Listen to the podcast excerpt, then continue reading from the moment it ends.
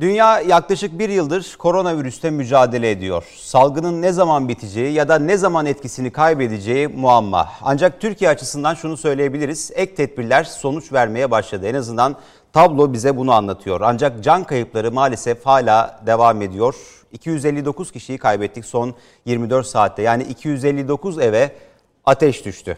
E, sorular var. Tabii mutasyon dünyanın gündeminde. Örneğin bu veriler bize ne anlatıyor? Ve ek tedbirler gelecek mi gelmeyecek mi sorulardan biri bu. Mutant virüste en kötü senaryo acaba ne olabilir? Bir başka soru.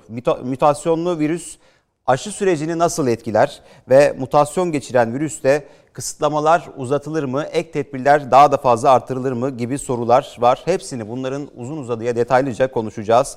Ee, İstanbul Stüdyo'daki konuğumu ilk olarak tanıtayım. Profesör Doktor Bülent Enis Şekerel, çocuk alerji e, düzeltelim. Profesör Doktor Sayit Gönen, İstanbul Üniversitesi Cerrahpaşa Tıp Fakültesi Dekanı, e, iç hastalıkları ve endokrinoloji uzmanı. Hocam hoş geldiniz. Hoş bulduk. Yayına. E, canlı bağlantıyla, e, Skype bağlantısıyla stüdyomuza konuk olacak isimler de var. Hemen teker teker onları da tanıtayım. Profesör Doktor e, Bülent Enis Şekerel, çocuk alerji ve astım uzmanı. Aynı zamanda Türkiye Ulusal Alerji ve Klinik İmmünoloji Derneği Başkanı. Sayın Şekerel hoş geldiniz yayına. Hoş bulduk. İyi yayınlar diliyorum. Teşekkürler. Profesör Doktor Korkut Ulucan da bizlerle birlikte olacak. Moleküler biyoloji ve genetik uzmanı e, program boyunca bizle e, olacak kendisi de. Sayın Ulucan hoş geldiniz siz de. Teşekkür ederim. Hoş bulduk hocalarıma da iyi akşamlar, iyi yayınlar şimdi. Teşekkür ederiz ve Profesör Doktor Derya Unutmaz, e, Amerika Birleşik Devletleri Jackson Üniversitesi Laboratuvar Baş Araştırmacısı yine ilk bir saat bize eşlik edecek. Sayın Unutmaz sizler de hoş geldiniz. Hoş bulduk, teşekkürler. Ee, ilk olarak İstanbul stüdyoyla yani Sayın Hocam Profesör Doktor Sayit Gönen'le başlamak isterim. Şimdi verilerle başlayalım hocam. Ee, 259 kişiyi kaybettik son 24 saatte. Ee, evet vaka sayısında ağır hasta sayısında düşüşler e, devam ediyor. Sevindirici e, olan kısmı bu ama can kayıpları artıyor. Öncelikle e, son tabloyu nasıl yorumlarsınız ve can kaybı konusunda beklenen düşüş henüz gerçekleşmedi.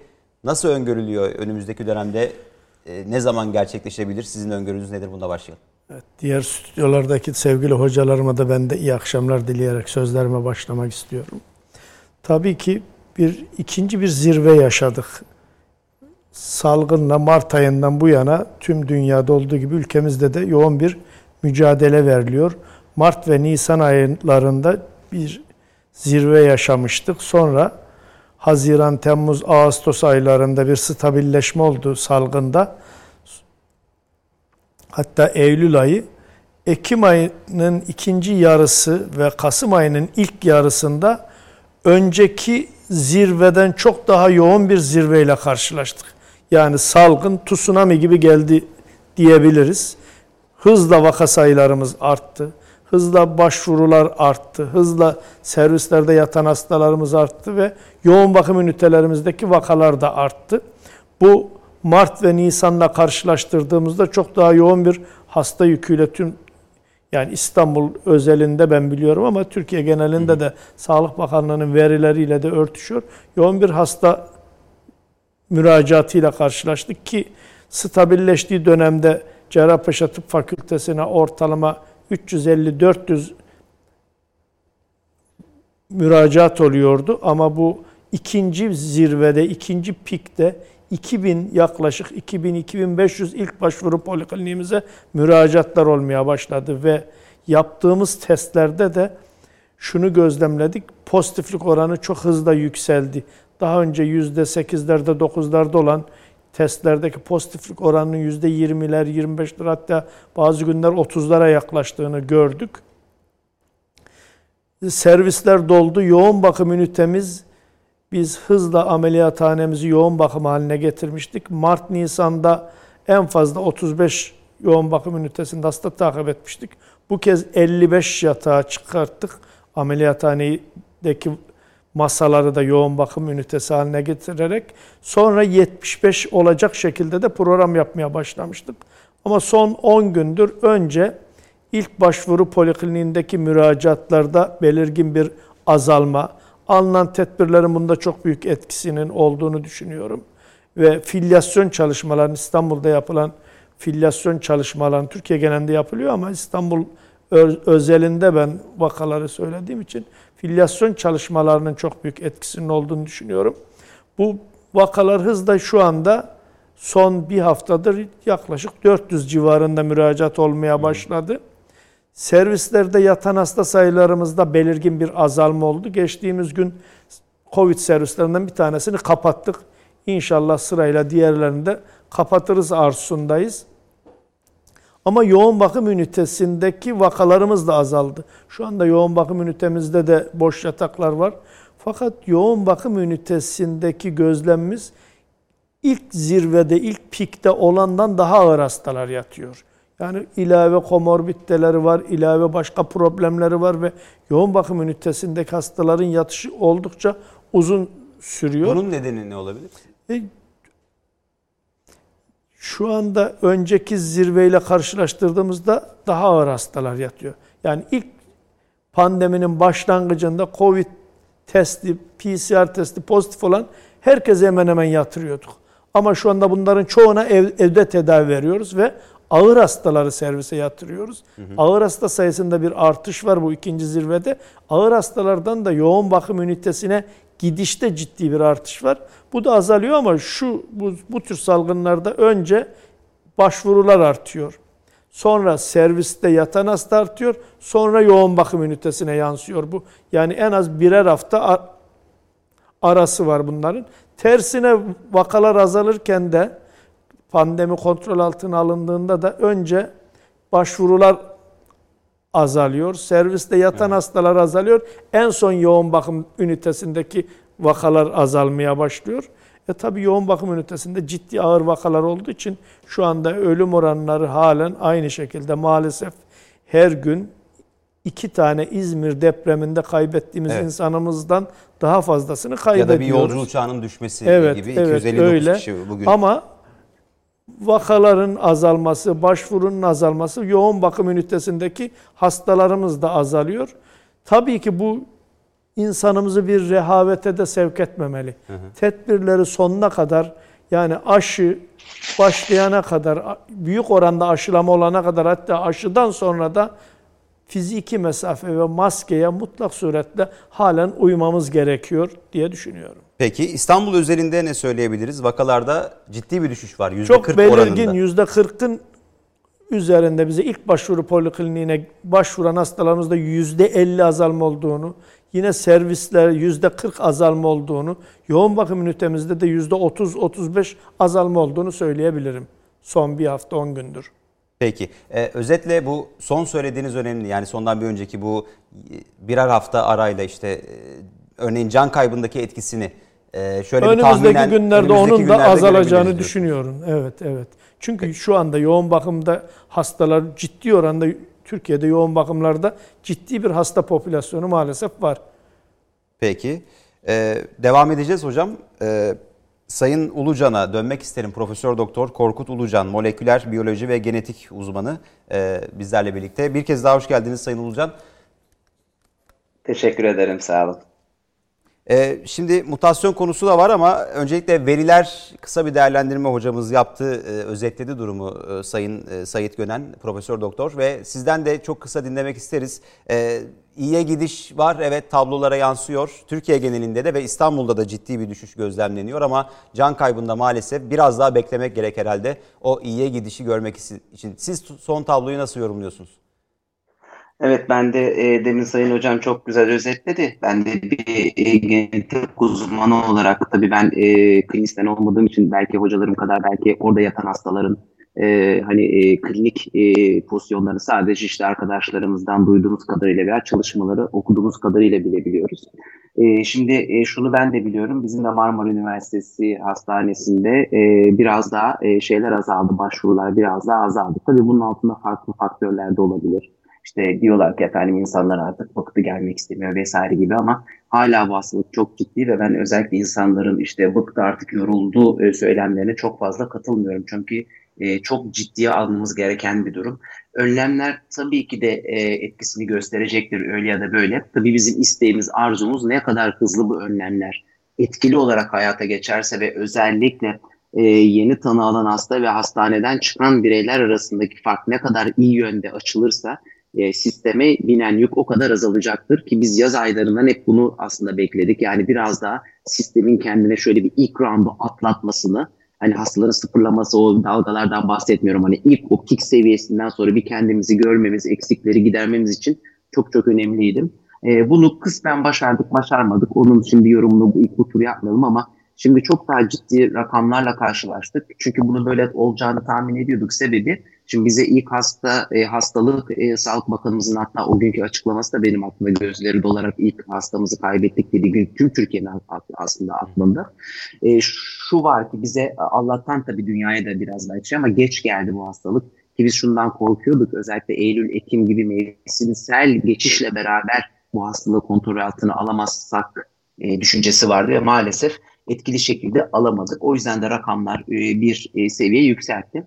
E, ama şunu söylemek zorundayız. Daha hala çok ciddi tedbirler. Sakın ola ki demin hocam da ifade etti. Sakın sakın lütfen ben bunu hep çevremizdeki insanlara da söylüyoruz. Rehavet kesinlikle olmamalı. Belki ileride soracaksınız işte aşıydı, tedaviydi, yaklaşımlardı. Hala ve hala yine söyleyeceğiz aşı olsa bile, aşı çıksa bile, aşı bizde çok etkili olsa bile tamamen rakamlar kontrol altına alınana kadar biz gene mesafemizi, maskemizi, hijyenimizi ve havalandırmamızı ki burada havalandırmanın da önemi çok çıkıyor. Sanki sadece kışın biliyorsunuz daha e, toplu alanlarda e, özellikle toplu taşımada da daha böyle kalabalık ortamlar oluyor. Yazın bu şans yani bunu da bir açıdan şanslıydık bunların olmaması bakımından.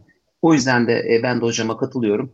İnşallah bizleri sevindiren artık böyle o tablolarda e, vefat eden vatandaş sayımızın olmadığı günlere el birliğiyle geleceğiz diye düşünüyorum. İlk dalgadan daha şiddetli olacağı tahmin ediliyordu ama bu kadar verilere baktığınızda böyle bir şey tahmin edilebiliyor muydu? Beklenenden daha yüksek bir artış mı oldu sizce son dönemde o ikinci dalgayı düşünürsek? Yani bakın açıkçası burada biz modellemelerle hani ben de rakamları modellemelere göre e, gösteriyorum, yorumluyoruz hepimizin. Tabii bunlar farklılık gösterebilir. Farklılıktan kastıyorum farklılığı ama açıkçası ben e, e, biraz daha ölüm oranlarının düşük kalacağını ama bu sayılara çıkacağımızı e, ne yalan söyleyeyim bekliyordum. Çünkü şimdi bakın bu olay şimdi belki Londra olayını da e, konuşuruz. Belki işte yılbaşı etkinlikleri. Şimdi her toplumun kendi bir kültürü vardır. İşte bizde askeri uğurlama. Örnek veriyorum. Şimdi siz bunu ne kadar yasaklarsanız da yasaklasak belli lokal bölgelerde maalesef bunlar çok ciddiye alınmıyor veya çok ciddi uygulanamıyor. Yasak almak, e, yasaklamak veya tedbir almak e, yasaklamayı belki yanlış kullandım bunu ama e, tedbir almak tabii ki de çok doğru ama buna uymak daha önemli. O yüzden de ne yalan söyleyeyim ölüm oranının ben bir tık daha düşük olabileceği konusunda e, tahminlerim vardı ama sayıları inanın ben de bu e, buralara geleceğini tahmin ediyordum. Peki teşekkürler e, Sayın Profesör Doktor Korkut Ulucan. E, Profesör Doktor Bülent Enis Şekerel'e dönmek isterim. E, Sayın Hocam, e, alanınızdan bir soru sorarak başlamak isterim çocuk alerji ve astım uzmanı olarak. E, aile içi bulaşa özellikle dikkat çekiliyor. Son dönemde e, Sağlık Bakanı Fahrettin Koca da dikkat çekiyor ki vakalar da bize, e, rakamlar daha doğrusu bunun arttığını e, anlatıyor. Çocukların buradaki rolü nedir? Evet uzaktan eğitim var, e, sokak kısıtlamaları var ama yine çocuklar sonuçta belli bir oranda yine temas halindeler. Çocuk konusunda mutasyonu da soracağım. Yeni mutasyonla ilgili başka araştırmalar yapıldı çocuklar üzerinde ama e, son rakamlara da baktığınızda çocukların bunda etkisi ne olabilir? Bunu sorarak başlayayım. Ee, Gökhan Bey, öncelikle çocukların yeteneklerini ve beceri kazanma süreçlerini göz önüne aldığınızda bir çocuğun öksürmeyi, aksırmayı, tıksırmayı doğru öğrenme süreci yaklaşık 10 yaştan önce e, pek mümkün değildir. Siz bir çocuğu kreşe gönderdiğinizde kreşteki bütün çocuklar birbirlerinin suratına öksürürler, suratına hapşırırlar. Herkes elleriyle burnunu eller ve o elleriyle sağa sola oyuncaklara değerler. Dolayısıyla bir çocuğun e, etrafa bulaştırması, onun e, buna dikkat etmemesi gibi bir durum söz konusu değildir. Onun yetenekleriyle, kazanması beklenen yetenekleriyle ilişkilidir. Zaten bir çocuğa çok daha önceden 2-3 yaşında bu beceriyi kazanmaya kalkarsanız o çocukta obsesif, e, takıntılı davranışları e, uyarabilirsiniz. O yüzden de biz örneğin tuvalet alışkanlıklarını çocuklara 2,5 yaştan önce istemeyiz. Dolayısıyla bir çocuğu kreşe gönderdiğinizde, ana sınıfına gönderdiğinizde ya, bu hastalığı alır ve çoğunlukla da çocuklar bunu daha hafif geçirdikleri için e, böyle büyük bir ağır bir tablo olmadığı için etraflarına bulaştırırlar. Özellikle de büyükleriyle temas ettiklerinde aile içinde bir bulaşa e, neden olurlar. Şimdi elbette biz de hepimiz dışarıda maskelerimizi takıyoruz ama eve gelince ister istemez o maskeli hayata devam etmiyoruz. Herkes maskesini çıkartıyor bir şekilde.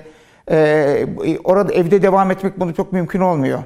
Zaten siz bize kışın etkisinden söz ettiniz. Gerçekten de önemli. Kışın çünkü e, dış ortamlarda bulunamıyoruz. Orada geçirdiğimiz vakitler o kadar uzun olmuyor yazdaki gibi. Dolayısıyla kapalı ortamlarda kalınca, sınıflarda kalınca, toplantılar e, salonlarında kalınca, iş yerlerinde kalınca e, orada damlacık enfeksiyonları çok daha rahat bulaşıyor. Dolayısıyla kışın bir olumsuz etkisi olacağını bekliyorduk. Bunu zaten bütün soğuk algınlıkları, viral enfeksiyonlar için görüyoruz. Sonbahar ve kış mevsimleri, e, sonbahar e, ve ilkbahar mevsimleri özellikle bu hastalıkların çok yaygın olduğu bir dönemdi. Böyle bir artışın olacağını düşünüyorduk. Ama havaların ısınmasıyla yazın azalacak gibi bir beklenti vardı. Bu esasında pek doğru bir şey değildi. Yani dikkat etmediğiniz zaman bile virüsler e, bulaşmaya devam ederler. Ya benim şahsi kanaatim, e, katılabilirsiniz, katılmayabilirsiniz ama Türkiye'de rakamlar böyle hep düşük açıklandı. Sadece hasta vakaları açıklandı.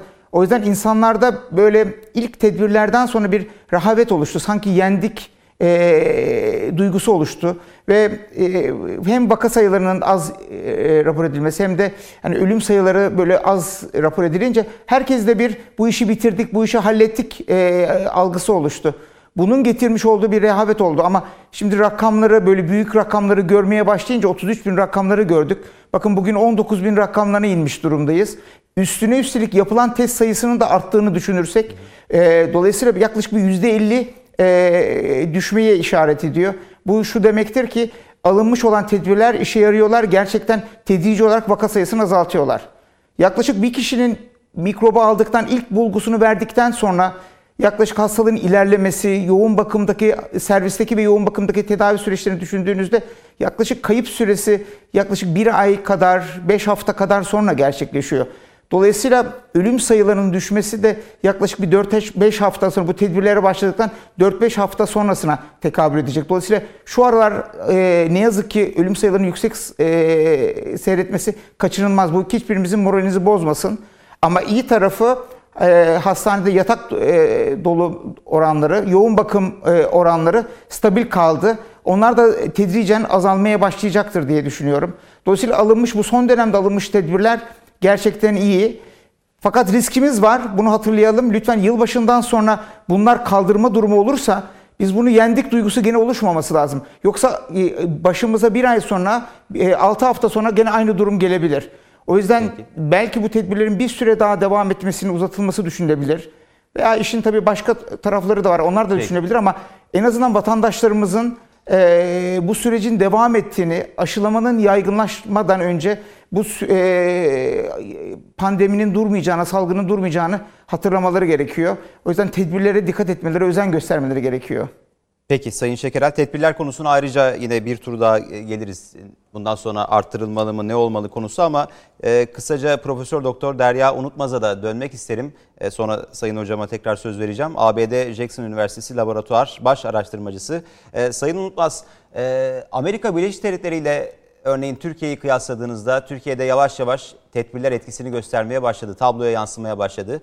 Türkiye'nin salgınla mücadelesini nasıl görüyorsunuz? Oradan baktığınızda nasıl görülüyor ve Veriler size ne anlatıyor? E, bununla başlayalım. Ee, Türkiye'nin durumu hala e, kritik bence çünkü e, bu vaka sayılarını çok daha aşağı düşürmek lazım. E, yani e, bu virüs e, böyle dalga dalga geliyor. E, bir miktar e, düşünce insanlar rehavete kapılabilirler. Tedbirleri azalttığınız zaman tekrar artıyor. Yani bunu Avrupa'nın birçok ülkesinde gördük. Amerika Birleşik Devletleri'nde e, çok daha net gördük. E, maalesef e, bu e, Noel ve yeni yıl e, durumu da var. E, burada Amerika'da hem ölümlerin hem de e, vakaların daha da artacağı düşünülüyor. En azından önümüzdeki bir e, ay içinde e, ki e, şu anda aşılar yapılmaya da başladı ama bunun etkilerini e, daha e, bir iki ay daha göremeyeceğiz maalesef. E, Türkiye'de de aynı şey söz konusu. E, şu ana kadar e, alınan tedbirler tabii ki e, çok olumlu. E, bu şekilde devam etmek lazım ama e, biraz önce de bir hocamızın dediği gibi yani toplumun e, bu konudaki e, algısı ve e, e, alacağı tedbirler çok daha önemli. E, örneğin dışarıda e, maske takabilirsiniz. E, e, belli bir faydası var ama esas e, bulaşma içeride oluyor. Yani insanların e, evde bile e, büyüklerinin yanında birisi çalışıyorsa e, maske takması veyahut da aynı e, masada aynı anda yemek yememesi, yüksek sesle konuşmaması e, yani bu gibi e, tedbirlerle e, ancak biz bu e, virüsü e, belli bir kontrol altına almamız lazım ki e, aşılar e, gelip yapılana kadar. Peki. E, Profesör Doktor Derya Unutmaz size de teşekkür ederiz. Bir araya gideceğiz. Kısa bir aranın ardından pandemi özele devam edeceğiz kaldığımız yerden. Tabii mutasyon konusu var. Ek tedbirler daha konuşulmaya devam edecek. Aşının geldikten sonra etkisi ne zaman görülecek gibi sorular var. Bunların hepsini konuklarımıza yönelteceğiz ama önce kısa bir ara.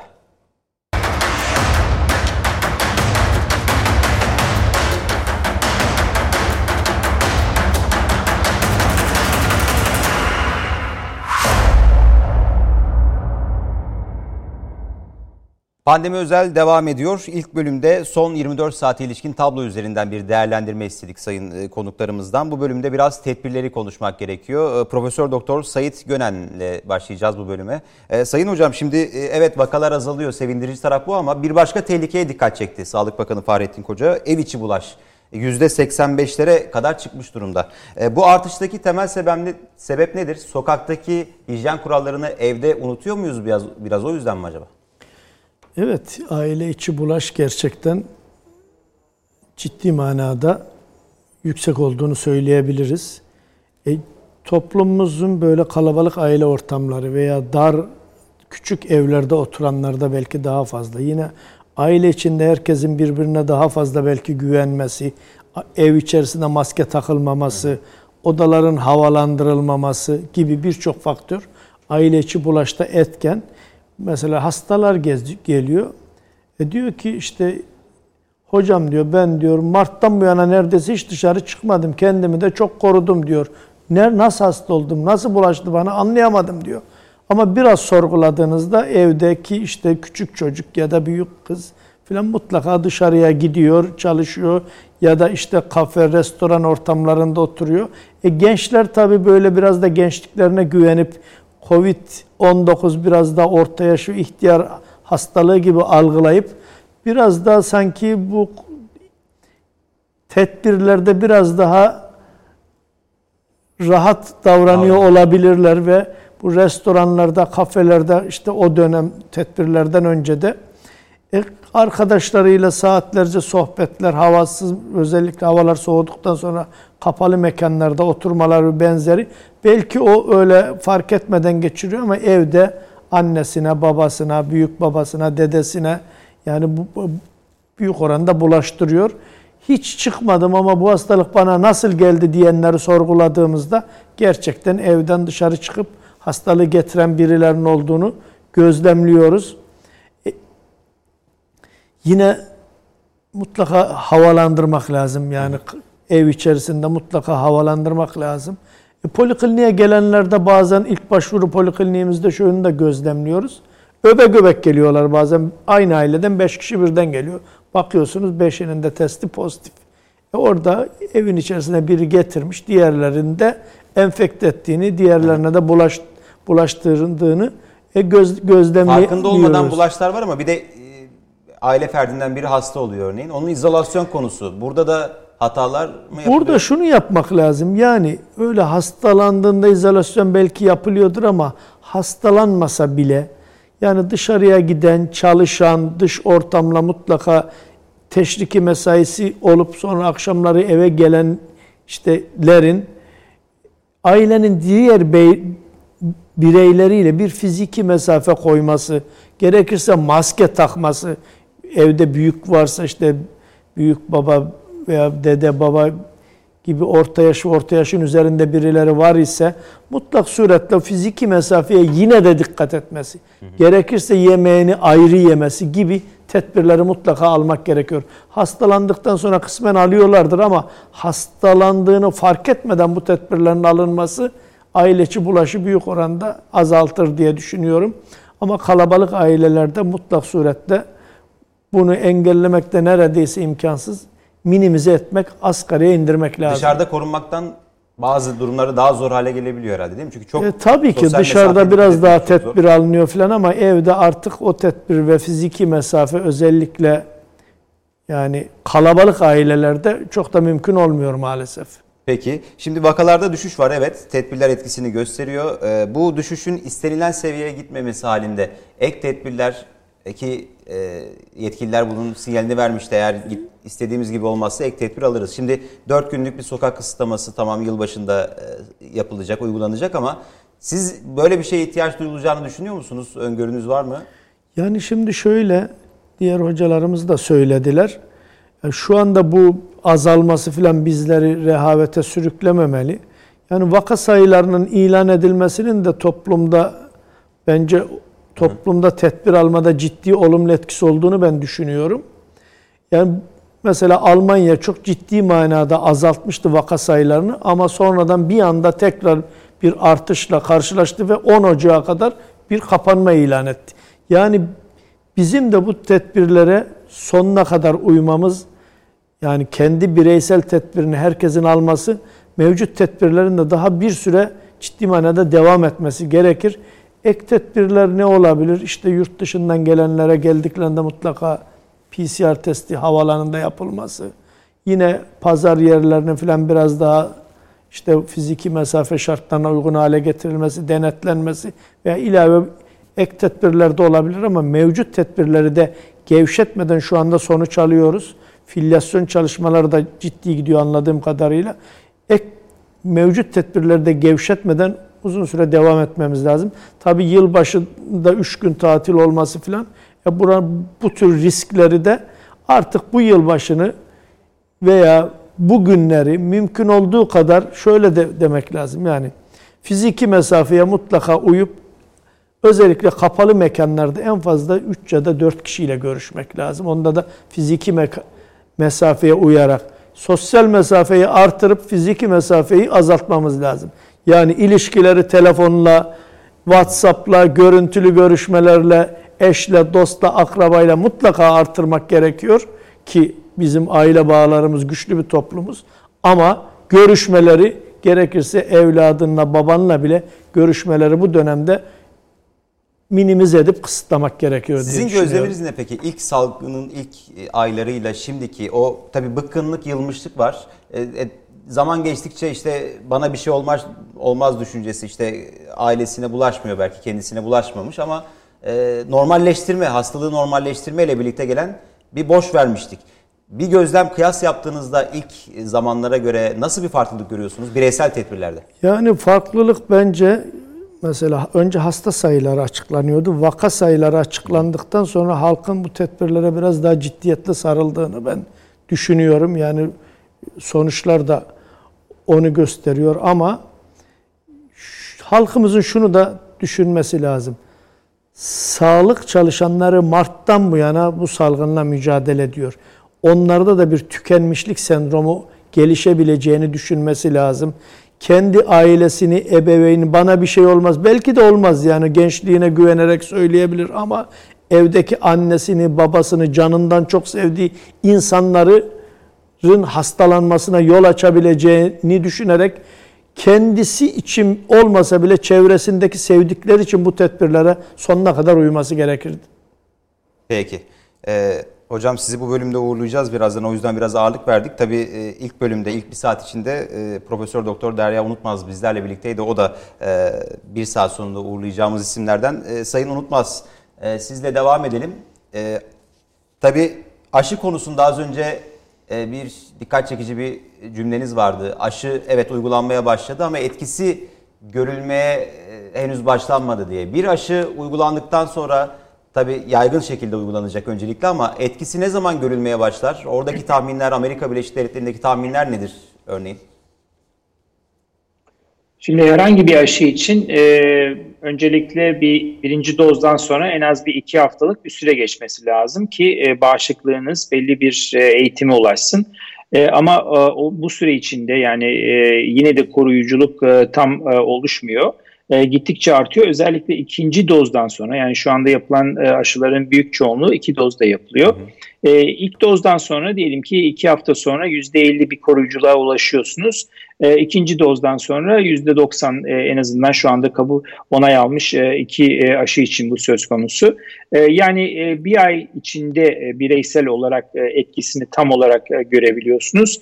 E, tabii e, dediğiniz gibi bunun çok yaygın bir şekilde yapılması lazım. Yani e, onlarca milyon insan üzerinde e, aşının uygulanması lazım ki e, belli bir etki olsun.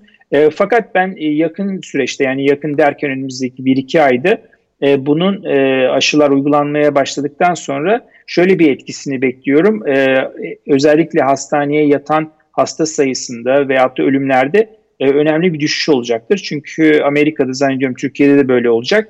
En fazla risk faktörü olan kişilerle başlandı. E, sağlık personeli, belli yaş üzerindeki insanlar, kronik hastalıkları olan kişiler. E, Amerika'daki tahmin e, Mart sonuna kadar bu e, risk gruplarının tamamına yaklaşık 100 milyon kişinin tamamının e, aşılanacağı e, ondan sonra geri kalan nüfusa.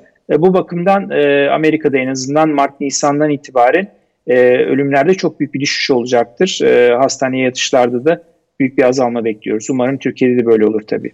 Peki Amerika Birleşik Devletleri'nde o ilk dalga ile ikinci dalga arasında nasıl bir fark gözlemliyorsunuz? Daha fazla vaka ölüm sayısı e, mı var gözleminiz ve sağlık sistemi özellikle e, çok fazla konuşulmuştu Amerika Birleşik Devletleri'nde. E, son dönemde neler konuşuluyor sağlık sistemi hakkında ülkede? Yani tabii başlangıçta Amerikan sağlık sistemi çok kötü bir e, deney verdi diyelim. E, yani e, aslında e, buna hazırlıklı değildi. E, fakat e, ikinci dalgada toplumun en büyük hatası oldu. E, çok büyük bir e, umursamazlık e, e, oluştu. E, işte maske takmayanlar, e, dışarı çıkanlar, e, kurallara uymayanlar e, oldukça çoğunluktaydı. Bunun e, en önemli sebeplerinden biri de Trump hükümetinin e, bu şekilde e, hastalığı ciddiye almaması oldu. E, bu bakımdan ikinci dalga çok daha kötü e, vurdu. Yani Amerika'da e, rekor seviyede şu anda ölümler. E, günlük bazen 3000-3500 kişi hayatını kaybediyor ki Amerikan tarihinde en fazla ölüm e, 2001 yılında 11 Eylül e, saldırılarında olmuştu. 3000'in altında 2900 kişi hayatını kaybetmişti. E, şimdi e, o saldırı kadar her gün daha fazla insan hayatını kaybediyor. Bu çok tabii korkunç bir rakam. Yani 300 bini geçti ölümler ve önümüzdeki 1-2 ayda bu bu şekilde e, devam edecek gözüküyor. Çünkü e, günlük vaka sayıları e, 150-200 bin civarında hala devam ediyor. E, yani bu bakımdan aşıların burada hızlı bir şekilde uygulanması çok e, çok çok acil bir durum. Bireysel tedbirlerde anlaşıldığı kadarıyla bir gevşeme söz konusu. Tabii hükümet e, yetkililerinin aldığı tedbirler var. Noel de yaklaşıyor malum. E, şimdi mutasyon Hı. konusuna girmedik ama o da dünyada bir endişe oluşturdu. E, tüm bunları topladığımızda ek bir tedbir, Noel'e özel örneğin tedbirler alındı mı? Tedbir açısından e, detayları paylaşır mısınız bizlerle? Tabii. Yani bu mutasyon konusu çok önemli aslında. E, yani şu anda çok kesin veriler olmamakla birlikte hı hı. E, yeterince veri var. Şu bakımdan var. E, bu virüsün e, aslında yüzeyindeki bu anahtar kısmında bir e, topluca bir mutasyon var. Yaklaşık 23 e, adet mutasyon olmuş ve bunların bir kısmının e, virüsün kilidine daha iyi bağlanmasını sağladığını da biliyoruz. E, tabii e, ne kadar çok yayılırsa virüs o kadar çok bu mutasyonlar birikiyorlar hı hı. ve daha tehlikeli hale geliyor, daha bulaşıcı hale geliyor. Bu bakımdan e, özellikle bu aşıların çıkmış olduğu şu süreçte bizim tedbirleri daha da arttırmamız lazım. Çünkü e, yine ne kadar çok e, bulaşma olursa virüse fırsat tanıyorsunuz. O kadar çok bulaşma e, ile mutasyon oluşuyor ve şöyle bir risk de oluşabiliyor. Yani bu aşılardan da kaçmaya başlayabilir virüs. E, o zaman gerçekten e, çok kötü bir durumla karşı karşıya kalırız. E, e bu bakımdan dediğim gibi tedbirler maksimum düzeyde olmalı şu anda. Peki, teşekkür ederiz. E, Sayın Hocam, Sayit Hocam, e, şimdi mutasyon Türkiye'yi ne kadar etkiler ve az önce sağlık çalışanlarından örnek verdiniz. Çok yoruldular, e, çok mücadele ettiler ki en çok sağlık sistemini etkileyebileceği mutasyon eğer e, olumsuz etkilerse Türkiye'yi ki %70 oranında bir e, bulaş riski daha fazla maalesef. Bu önümüzdeki dönemde sağlık sisteminde bir sıkıntıya yol açabilir mi? Sizin gözleminiz nedir bu konuda? Yani Türkiye için baktığımızda tabii hocalarımız o konuda uzman olan hocalarımız var aramızda ama zaten bu virüs yüzlerce mutasyon geçiriyor. Yani bir nokta mutasyon oluyor, o yetmiyor nükleotitinde oluyor, o yetmiyor fonksiyonda oluyor. Şimdi İngiltere'de o bölgede, lokalize bölgede e, mutasyonlar tespit ediliyor ama bir süre sonra bakıyorlar ki vakaların yüzde yetmişinde aynı mutasyon var. Hı hı. Ve bu daha hızlı yayılan, daha hızlı bağlanan bir şey. Bu AC2 reseptörlerine daha hızlı bağlanan bir mutasyon. Bu tabi bir panike yol açıyor ama şu anda aşının buna da etkili olduğu düşünülüyor. Yani şu anda bu konuda dokümante edilmiş bir şey, şey elimizde yok yani yayın haline gelmiş. Sadece gelen bilgiler var. İnşallah ülkemizde böyle bir mutasyonla karşılaşmayız ve bu sürede hızla aşılama yaparız Bununla diye ilgili düşünüyoruz. önlem, tedbir alındı her türlü. Tedbir, evet yani en azından şeyler kapatıldı evet. ama şu anda bir azalma trendine ülkemizde girdi. İnşallah böyle bir mutasyonla tekrar bir zir pik yaşamayız. Peki madem mutasyondan konu açıldı, Profesör Doktor Korkut Ulucan'a bir dönelim. Sayın Ulucan, e, ilk o haber çıktığında mutasyon haberi tabii büyük bir endişeyle karşılandı ama sonrasında yapılan açıklamalar aşıya etki etmeyeceği gibi başta olmak üzere bazı açıklamalar yapıldı. Bu biraz endişeyi azalttı gibi. Siz e, bir e, genetik uzmanı olarak e, hala bir endişe taşıyor musunuz? Bu mutasyon özelinde soruyorum ki İngiltere'den bir açıklama daha var onu da konuşuruz belki bir tür daha tespit edildi kaygı verici şeklinde. Mutasyon konusunda geleceği nasıl görüyorsunuz? Salgını nasıl etkileyecek? Şimdi Gökhan Bey ben bu virüsün her şeyinden korkuyorum. Bırakın mutasyonunu. Her hali bir kere ürkütücü, her hali tehlikeli ve e, bırakın sadece moleküler biyoloji bilgileri bizim immünolojiyle olan bilgilerimizi bile yani ezber bozan demeyeyim ama birçok şeyi sorgular hale geldik. Yani aslında her şeyin aslında orada kitaplarda yazıldığı kadar e, basit, hani kitaplara basit demek için söylemiyorum ama yani hücrenin canlının çok kompleks olduğunu ve her zaman bizim hatta şöyle bir e, örnek vardı ilk virüs çıktığında. Bu virüsün genomunun e, belli programlar vardır. E, biyoinformatik açıdan hani böyle bir e, şey tasarlasam işte canlılığa etkisi hücreye giriş çıkışı nasıl olur dendiğinde bu virüsün genetik yapısı e, deşifre edildikten sonra aslında bu virüsün bilgisayar programlarında şu anda hayatta olduğu kadar tehlikeli olmadığı sonuç çıkmıştı. Ama bakın şimdi dünyayı kasıp kavurdu. Şimdi bakın bu virüs ne kadar çok hücreye girer çıkarsa o kadar yeni varyasyona davet edemektir. Bunların hepsi kötü anlamda mı oluyor? Aslında bizim için iyi anlamda da bir dolu e, varyasyon çıkıyor. Ama onlar e, maalesef o canlının veya o hücrenin elimine olması veya bizim immün sistemimizin baskılanması veya bizim ulaştırdığımız kişiye gitmemesi bakımından engelleniyor. Ama diğer yandan da özellikle artırıcı etkili virüsün bulaşıcı etkisini arttıran varyasyonlar yani mutasyonlar ise maalesef toplumda hızlı yayılabiliyor. Şimdi bakın en net e, en son virüs İngiltere'den açıkladığı virüs hakkında GISAID verilerinden biraz bazı ufak bilgiler vermek istiyorum. Orijinal virüse göre 17 farklı bölgede tek nükleotit e, değişimi bizim mutasyon dediğimiz nokta değişim dediğimiz varyasyonlar saptandı. Ve bunların e, aslında bir tanesi e, bu virüs bizim hücrelerimize girdikten sonra e, bizim savunma sistemimizi bloke etmeye çalışıyor. Aslında bu üç mutasyondan bir tanesi burada bizim lehimize sonuç veriyor ve hala bu yeni virüste bizim lehimize çalışır bölge mevcut. Ama diğer bölgeler o kadar etkin hareket ediyor ki virüs çok hızlı bulaşıyor. Çünkü neden biliyor musunuz? Burada 501. bölgede bir varyasyon ki bu bölgenin varyasyona uğrayacağı zaman olasılıklar her zaman korkuluyordu ve maalesef işte bu son virüste de karşımıza geldi. Bu bölge virüsün konak hücreye çok rahat, çok kolay yapışıp hızlı içeri girmesini sağlıyor. Evet bulaşıcılık hızı arttı. Ama şu anki verilere göre e, ölüm hızı yani bizi daha çok şiddetli hastalık yapar mı sorusunun cevabı için sadece şu anda gene bir informatik verilerle sonuç verebiliriz. Belli algoritmalarla sonuç verebiliriz. Bunu daha deneysel anlamda e, daha çok e, bilgi ihtiyacımız var. Ama tekrardan bu bizi ne çok korkutacak aman Allah virüs çok hızlı ulaşıyor evet korkutsun ama e, anksiyetelere sebep olacak şekilde veya aman bunun ölümcül gücü yokmuş deyip de hani tedbirleri azaltacağız şeklinde gelmesin. Şimdi bakın kaldı ki e, bu özellikle e, etkisi azaltılmış virüs aşıları ki toplumun hani Çin aşısı diye söyleyelim hani tam şeyi vermeyelim daha rahat anlaşılsın.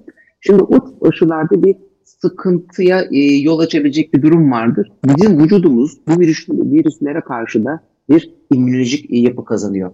Ve her zaman aslında burada hani diyoruz ya ya aşı niye yüzde yüz tutmuyor, niye işte yüzde şu kadarlarda tutuyor. Bu tarz e, sorunlar bizde olabiliyor.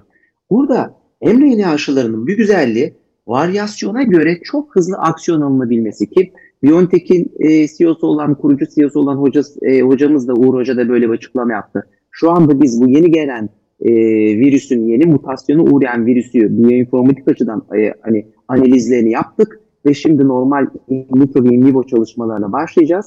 Şu anda gözüken yapılan aşı çalışmalarını engeller nitelikte değil dedi. E, şimdi e, Gökhan Bey bu tarz çalışmalar nereden panik oluyor biliyor musunuz? Şimdi e, virüsle ilgili yapılan bütün, şimdi biz burada kendimiz bir ön model bile oluşturup bunu hemen bir dergiye göndersek hemen preprint olarak bunu basıyorlar. Bunun üzerinde yeteri kadar araştırma, yeteri kadar yorum yapılamıyor. Ya hal böyle olunca oradan biri okuyup Aa, diyor ki bakın bu bu da olabilirmiş. Ama bunun için bizlerin elimizde maalesef yeteri kadar veri yok. Şunu da söylememe müsaade edin. Bakın şu anda en korkulan, daha önceki en sık görülen virüs bizim 614. bölgedeki varyasyonla atfedilen virüstü. Ama onda da evet hücreye girişi hızlı olduğu belirlendi ama hastalıktaki ölüm oranına gidişinin aslında o kadar korkulan oranda olmadığı gösterildi ki bunun aşı e, muadili farelerde yapıldığında aşının yeni olan mutasyonlu virüse de karşı da etkili hani olduğu yine yayınlarda gösterildi. Şöyle ki son şunu da müsaade verin söyleyeyim. E, bu aşılar sadece virüsün şimdi bizde epitop dediğimiz bölgeler vardır. Yani ufak ufak bölgeler gibi düşünün. Aslında bu aşılar sadece bir bölgeyi değil, bu totali kapsıyor. Yani ola ki bir bölgede aşının tutmayacağı olasılığında bile olsa, bakın tutmasa bile diğer bölgelerdeki aşı yani e, tutma, diğer bölgelerdeki antikorların etkisi gene aşıya bağışıklık, e, aşının etkisini arttırabilir. O zaman o yüzden, şunu söyleyebilir miyiz? Yani en kötü senaryoda bile aşının hiç etkisi olmayacak diye bir senaryo yok öyle öylesi değil mi? Şu an bakın bunlar hep spekülatif yorumlar. Daha şu anda evet belli veriler gelecek, a denecek ki daha şu anda aşılanma o kadar. Şimdi şöyle bir şey söyleyeceğim. Ee, belki de bu virüs belki aşılanmış bir bireyden türedi. Bunun şeyini biz bilmiyoruz ki hangi bireyde hangi varyasyon olup olmadığını. Şimdi İngiltere'de türediğini biliyoruz. İngiltere'de aşılanma başladı. Ve belki de gerçekten de bu virüs aşılanmış bir bireyden türedi. Yani o yüzden biz şu anda hani örnek veriyorum bana hangi tip virüs bulaştı, benim bünyemde hangi tip virüse evrildiğiyle ilgili e, sadece bizde değil, e, dünyada böyle çok fazla yayın yok. O yüzden daha bizim şu anda yaptıklarımız sadece aa evet bu olursa budur. Hemen bilgisayar programlarında analizleri yapılıyor. Aa evet bu hücreye iyi giriyor. Hemen modellemeye yönelik deneyler ve evet gerçekten de bu oluyor. Belki Realde de gördüğümüz şeyler değil elbette tabii. Realde e, tabii ki de bakın bu olabilir. Olmaz demiyorum. Ama şu anda bunu Allah karalar bağlamakta, anksiyeteler yapıp da veya e, aman da bir şey olmaz deyip de tedbirleri elden bırakmak değil. Tekrar tekrar tekrar e, Gökhan Bey bakın aşı konusunda ne olursa olsun. Yarın bize bir haber gelse sizler haber yapsanız tedavisi bulundu. İnşallah. Öyle bir şey bile söylense biz gene kontrol altına alınana kadar yok efendim o mutasyon olmuş, onda 20 mutasyon olmuş, onda 6 mutasyon olmuş, çok hızlı girmiş, çıkmış, öyleymiş, böyleymiş. Vakalar kontrol altına alınana kadar bizler otoritelerin, belli kurumların verdiği bilgilerle tedbirleri en şiddetli şekilde gene gene gene gene alacağız Gökhan Bey. Peki.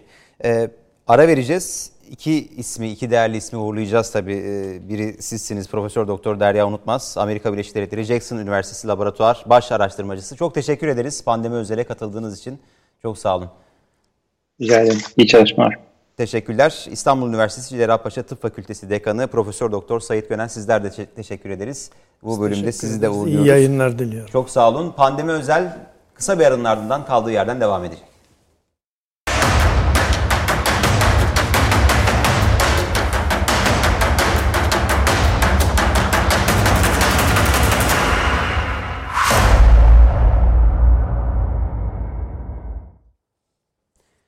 Pandemi özel devam ediyor. İlk bölümde bilanço üzerinden bir genel değerlendirme yaptık. Onun sonrasında tedbirler konusu ki aile içi bulaş konusu maalesef ki tehdit oluşturuyor. Son dönemde artmış durumda bunu konuştuk ve son e, bölümün sonlarına doğru da mutasyon konusuna girdik. Bunu tekrar açacağız ama e, bir değerli isim daha eklendi, e, aramıza geldi. Profesör Doktor Hakan Oğuztürk, Ankara Şehir Hastanesi İdari ve Eğitim Sorumlusu. Sayın Oğuztürk, Sayın Hocam hoş geldiniz pandemi özele. İyi yayınlar diliyorum. Teşekkürler. Hemen sizle başlayalım isterseniz. E, aynı zamanda acil tıp uzmanısınız. E, şimdi son dönemde vakalarda biraz gerileme e, yaşadık. Alınan tedbirlerin tabii bunda etkisi var. Bir ara hastane yükü bir hayli artmıştı. Yavaş yavaş zannediyorum o yük azalıyor ama yeterli seviyede mi acil e, tıp uzmanı olarak acil servislerdeki durum nedir? Hastane sağlık sistemimizin üzerindeki yük ne durumda şu anda? Evet, ilk başlarda özellikle bu yaz döneminde kısıtlama tedbirleri atılması ile hasta sayılarında tüm dünyada olduğu gibi bizde de yaz sezonunda artma olmuştu. Yazın nimetlerinden çok fazla da faydalanamadı. Hep denildi yazın işte kış sezonunda bu vakalar artar. Kurallara riayet konusunda amasız istisnasız bir tedbir elden bırakmayan sürecin yaşanması gerekiyor diye. Maalesef sonbahar sezonunda vakalar bir miktar arttı ve yeni kısıtlamaların da devreye girmesiyle Aralık ayının özellikle 15'inden sonraki süreçte ciddi anlamda vaka sayılarında o ilk başlardaki e, oran yüksekliğine göre düşmeler meydana geldi. Pratikte Ankara Şehir Hastanesi özelinde de ben acil servise COVID hastalarının büyük bir çoğunluğu bize başvuruyor. Ciddi anlamda bir düşüş olduğunu net olarak ifade edebilirim. %25-30 oranında bu hastaların bize gelme sayısında düşme var. Bu da tabii tedbirlerin doğru orantılı bir şekilde uygulanmasıyla korele bir süreç diye düşünüyorum. Peki. Ee, ilk bölümde de sorduk ama Sayın Sayit Gönen'e, Profesör Doktor Sayit Gönen'e bundan sonra e, tedbir ihtiyacı gündeme gelir mi?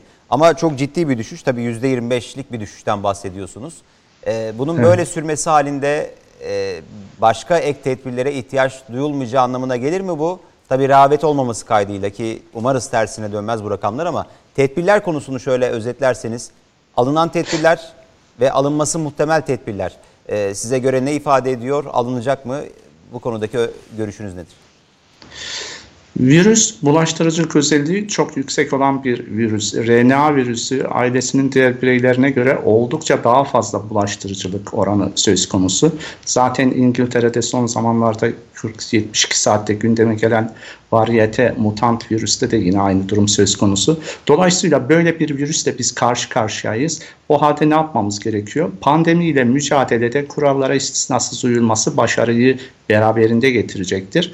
Eğer siz kurallara uyma konusunda bir hassasiyet azaltma durumuna gelirseniz maalesef net olarak söyleyeyim ki vaka sayıları tekrar artacaktır. Şu anki alınan tedbirler virüsün 14 günlük, 12 günlük bir hastalık oluşturma süreci periyodu bittikten sonraki bulaştırıcılık özelliğinin kişi, hasta olan kişilerde bulaştırıcılık özelliği 10-12. günlerde ortaya e, azalıyor daha doğrusu. Böyle bir süreçte siz 12 gün sonraki değerlerin düşmesini beklersiniz tedbirlere başladıktan sonra. Reel olarak bu değerlerin düştüğünü görüyoruz ama tedbirlerde azalma durumu söz konusu olursa rakamların yükselmesi kaçınılmaz bir sonuç olarak karşımıza çıkacaktır. Ama şunu vurgulamakta fayda var. Şu anki tedbirler rakamlar yalan söylemez. Netice itibariyle bize gerçekçi bir şekilde düştüğünü ifade ediyor. Sahada pratikte de biz bunun acil tıp çalışanları ve diğer branşlarındaki hekimler olarak hastaları birebir gören ve tedavisiyle ilgilenen insanlar olarak azalmış olarak görmekteyiz. Ama tedbirlerde kısıtlamaların bu şekilde devam etmesi şu anki sayı düşme sayısı bizim hala bir rahatlamamıza sebebiyet verecek bir rahatlama rakamları değil daha da düşmesi gerekiyor. Bu anlamda tedbirlerin belli bir süre daha devam edeceğini düşünüyorum ben. Ta ki ne zamana kadar aşılama çalışmaları başlayıp aşılama çalışmalarından sonra da iki doz yapıldıktan sonraki 14 günlük süreyi de geçtikten sonra aşılardan fayda gören insanların çoğalmasıyla hı hı. sağlık çalışanlarının da rahatlayabileceği vaka sayılarının azaldığı bir periyodu yakalayabiliriz diye düşünüyorum. O tarihi de biraz sonra izninizle söyleyebilirim. Peki Sayın Oğuz Türk tekrar döneceğiz size. E, Profesör Doktor Korkut Ulucan'la devam edelim. Sayın Ulucan az önce mutasyon konusunu konuşurken e, tabii e, Sayın Derya Unutmaz hocamız e, ve e, siz de ifade ettiniz. Yani virüse genel olarak güvenmiyorum şeklinde bir görüş de var. Sadece mutasyon konusu değil ama son mutasyon bugün İngiltere Sağlık Bakanlığı'ndan bir açıklama geldi. Sağlık Bakanı bizzat kendisi yaptı açıklamayı. Güney Afrika'da da bir yeni bir tür tespit edilmiş ve endişe verici varyant kelimesi var. Buradan ne anlamalıyız? Yani bir önceki mutasyondan daha farklı mı? Ee, özellikle öldürücülük tabii burada yayılım hızı zaten öncekinde de farklı ama endişe verici varyanttan kasıt ne olabilir burada? Şimdi tabii ki de e, tekrar aynı konuya dönersek Sayın e, Gökhan Bey. Şimdi burada bizlerin tam olarak bunun öldürücülüğü, işte bulaşıcılığı, efendime söyleyeyim hücre içi aktivasyonu, hücre dışı aktivasyonu, vücutta oluşturduğu diğer mekanizmalar için e, çok sayılı yani daha güvenilir veriler olmadan sadece evet bir şey oluyor ama ne? Hemen oradan geliştirilen hipotezler sonucunda işte şimdi olduğu gibi belki hafif bir kaygı verici veriler ile beraber farklı konulara bu işler evrilebilir. Şimdi bakın e, dediğiniz çok doğru. E, Güney e, bu Güney Afrika'daki şeyde ben de buraya notlarımı almıştım ama daha onunla ilgili de hatta ve hatta gene Afrika'nın belli e, ülkelerinde bu hani İngiltere'deki virüsün bu 501'in nolu aminositteki varyantının yani S yani hücreleri hız, hızlı girdiğini iddia edildiğimiz varyantlar daha önceden de rapor edilmiş ama orada Şimdi nedendir bilinmez. Toplumsal etki olabilir, kültürel etki olabilir veya başka bir faktör olabilir. Bu kadar bulaşıcılığı olmamış. Şimdi hep aynı şeyleri söyledik. Biz aslında pandemi hatırlarsanız ilk başında e, olması gerektiği gibi tek merkezden çok güzel, çok ciddi e, önlemlerle başladık. Harika işlerle devam etti. Hani ta ki biraz daha insanlar aman işte efendim şöyle bir toplanalımla bu işin e, biraz daha biyolojik altyapısı tam oturmadan ki aslında biraz daha ciddiye alamamanın verdiği verilerle belki biz bunun baştan önlemini daha farklı alabilirdik. Belki bakın daha da kötü olabilirdi. Bunları söylemek sadece spekülatif olur. Sadece yorum düzeyinde kalırız. Ama şunu biliyoruz ki evet daha bu virüste çok fazla değişim olacak. Önemli olan nokta biz ne kadar bu virüse e, Gökhan Bey bu değişim iznini vermezsek hücrelerimizin dışında tutarsak o kadar bu virüsle kolay mücadele eder hale geliriz. Şimdi şunu, size şunu söyleyeceğim. Bu varyant olmasaydı, İngiltere'de kaygı verici gelişmeler, işte yeni virüs vesaire olmasaydı rahat mı edecekti? Veya hadi şöyle bir haber çıktı. X ülkesinde açıkladılar ki o bizde bir anda rakamlar düştü. Virüs etkisini kaybetti. E ben şimdi yarın maskesiz mi gideceğim işe? Yani hep onu söylüyorum. Ben kendi bakanlığımın, kendi sağlık otoritemin verdiği bilgilere göre hareket etmekle mükellefim. En net, en doğru bilgiler onlarda. Ne zaman ki evet aşılar belli bir süre olacak, ikinci dozu alacağız, ondan sonra istenilen düzeye gelecek, ondan sonra ben antikoruma güveneceğim. Belki antikor bende güzel bir seviyeye gelmeyecek. İkinci kez hastalanma vakalarını burada tartışıyor olacağız. Maalesef oraya doğru da bir gidiş var. O yüzden ki hep aynı şey söyleyeceğim. Her konuşmamın sonunda da aynı şeyi söylüyorum ama ne olur beni mazur görün. Çünkü bunu el birliğiyle yeneceğiz. Lütfen gene mesafe, lütfen gene maske, lütfen gene havalandırma şu dönemlerde. Demin hocam çok güzel ifade etti. Evet havalar soğudu. Tamam belki bizler çok daha belki kalorifer veya kombinin daha rahat olabildiği yerlerdeyiz ama sobayla ısınılan mekanlar hala var ülkemizde. Ülkemizde belli başlı illerde tabii olduğunu düşünmeyeceğiz. Orada bir komün yaşam maalesef var, kalabalık aileler var. Hepsi dağılıyorlar, çalışıyorlar, geliyorlar. İşte biz şimdi hani neyi tartışıyoruz? Kaç gün kapansa bu işin altından kalkarız. Ee, belki de e, gerçekten de bu işte 20 günler değil de belki 40-42 gün gibi rakamlarda telaffuz ediliyor. Ancak bu işin e, çok ciddi bir balta bulabilmemiz için. Hı hı. O yüzden de e, daha çok yorum yapacağız gibi. Peki teşekkür ederiz. Ee, Ankara stüdyoya uzanalım. Profesör Doktor Bülent Enis Şekerel Sayın hocam, e, şimdi uzmanlık alanları tabii farklı. O yüzden farklı farklı konular üzerinden gidiyoruz ama çocukları e, size sormuştum. E, siz aynı zamanda çocuk alerji ve astım uzmanısınız.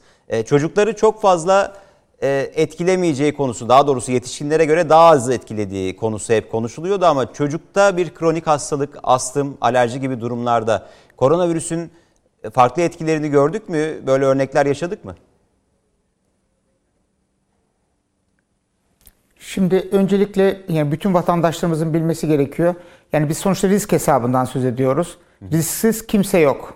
Herkes bu hastalığı aldığında e, talihsiz bir şeyler başına gelme riski vardır. Ama e, belli risk gruplarında bu oran daha yüksektir. Dolayısıyla yani benim riskim düşük demek, ben risksizim demek değildir. E, elbette sizin söylediğiniz gibi sağlıklı genç e, nesil, altta kronik hastalığı yoksa, obezite gibi, hipertansiyon gibi, e, diyabet gibi ya da malignansi gibi e, bir durum yoksa bu hastalıkları daha hafif geçirir. Ama ileri yaş grubunda, altta yatan hastalıklar olduğunda daha yüksek geçirir. Çocukluk yaş grubunda çeşitli hastalıkların buna risk oluşturacağı tahmin ediliyordu salgın başladığında. Bunun başında da astım gelmişti. Astımın sadece yüksek e, ağır astımlar için böyle bir riskin olduğundan söz edebiliriz. Hafif astımlar ki astımların büyük bir çoğunluğunu bunlar oluşturur. Onlarda böyle bir riskin olmadığını gördük. Dolayısıyla bizim hastalarımız böyle bir panik havasına girdiler. Çocuğumuzda ne olacak diye. Ben sadece hastalar için şunu söyleyeyim.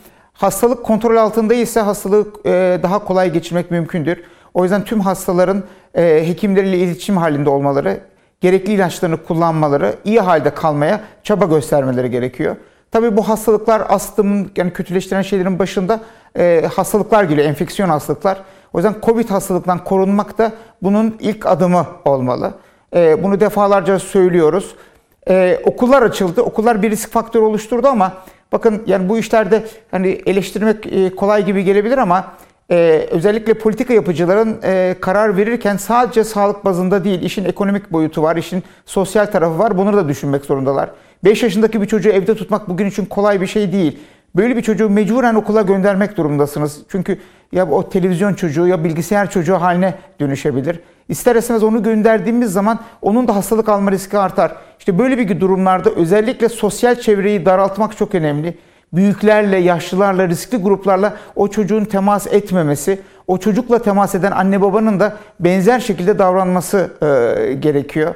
Biz herkesin buna dikkat etmesi gerekiyor. Çalışıyoruz. Ben ben de eşim de çalışıyor. Örneğin bir e, okul çağında bir çocuğumuz olduğunda bizim başka bir çaremiz yok okula göndermek dışında. Hı hı. E, onun da hayata hazırlanması adına okula, e, kreşe, anaokuluna gitmesi gerekiyor esasında. Dolayısıyla burada bir denge var. Yani hiçbir şeyin mükemmel bir çözüm yok. Ama Türkiye kötü bir noktaya geldi. Çözümlerden bir tanesi tam kapanmaydı. Tam kapanmayı bir 3 hafta kadar yapabilseydik o zaman bu rakamları daha düşürebilirdik.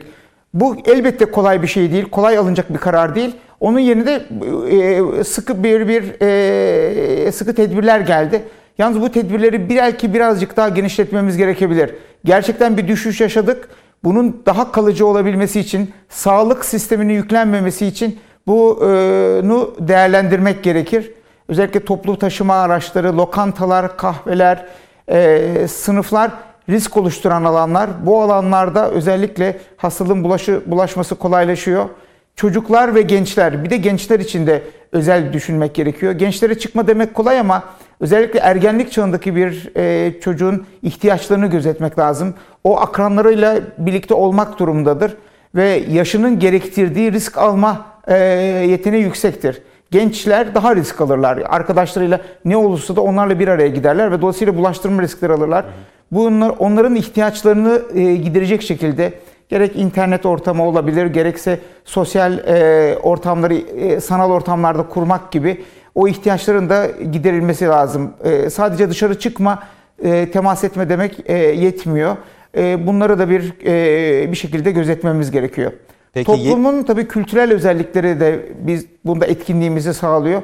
Bizim ihtiyaçlarımız var toplum olarak, kültür olarak. Onlar da tabii önemli bir belirteç. Peki yeni mutasyonun çocukları daha fazla etkileyebileceğine yönelik bazı iddialar var. Elbette bunlar araştırılacak. Daha henüz herhalde kesinlik kazanmadı. Bilmiyorum bununla ilgili çalışmalar ne durumda ama böyle bir senaryo gerçekleşirse e, sonuçları ne olur? Yani bu tabii ki bakın çocuklar okula gidiyorlar, kreşe gidiyorlar. Çünkü geleceğe hazırlanmak için gidiyorlar. Onların e, yani benim yaşımda birisinin bir yılı kaybetmesinin hayatının adına çok büyük bir e, farkı olmayabilir. Çünkü bizler yetiştik, bir yere geldik. E, bunun üzerine bir şey koyacak bir şeyimiz olmayabilir. Ama bir çocuk için düşündüğünüzde, geleceğe hazırlanmayı e, e, gereken bir çocuğu düşündüğünüzde onu eve kapatıp televizyonla veya bilgisayarla baş başa bıraktığımızda da gerçekten sıkıntı olabilir. O yüzden hani okulun açılmasını eleştiriyormuşum gibi düşünmeyin. Ama oradaki dinamikleri de doğru okumak lazım. E, ona göre davranmak lazım. Bu yeni mutasyon elbette yani çocuklar arasında daha e, yaygınlaşma hastalığın yayılması bence çok daha büyük risk. Bunu çok böyle araştırmalar yapıp ortaya koyamadık. Sadece çünkü filyasyon ekiplerimiz temaslıları tarıyorlar. Hı hı. Okullarda sınıfta mesela birisi çıkınca bütün sınıf taranmıyor. E, belli aralıklarla bunlar tekrarlanmıyor. Zaten mümkün de değil. O kadar çok hasta var ki sağlık sisteminin de buna e, yani cevap verebilmesi mümkün değil. Ancak e, mutasyon iyi olursa e, hastalık durabilir deniyordu. SARS'ta ve MERS'te olduğu gibi. Ama olumsuz olursa da tatsız olabilir.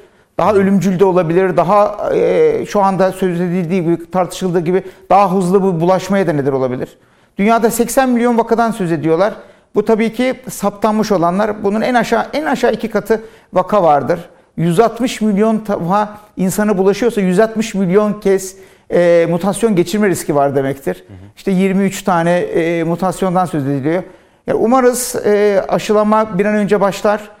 E, şu ana kadar geldiğimiz noktada e, çıkış yolu aşılamaymış gibi duruyor.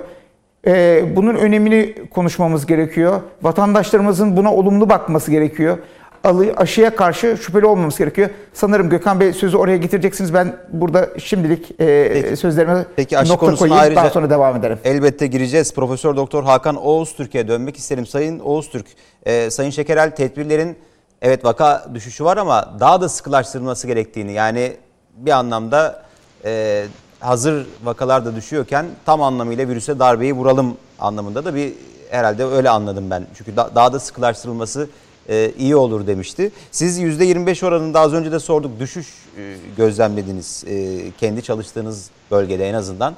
E, şimdi yılbaşına özel 4 günlük bir kısıtlama e, var. E, bu kısıtlamayla birlikte evet 10-15 günlük bir kısıtlama değil ama ciddi oranda bir darbe e, vurulabilir mi virüse? 4 günlük kısıtlama sonrası sizce nasıl seyredecek durum? Evet aslında önemli bir sorun bu. Bu dört günlük kısıtlamalar da aslında önemli.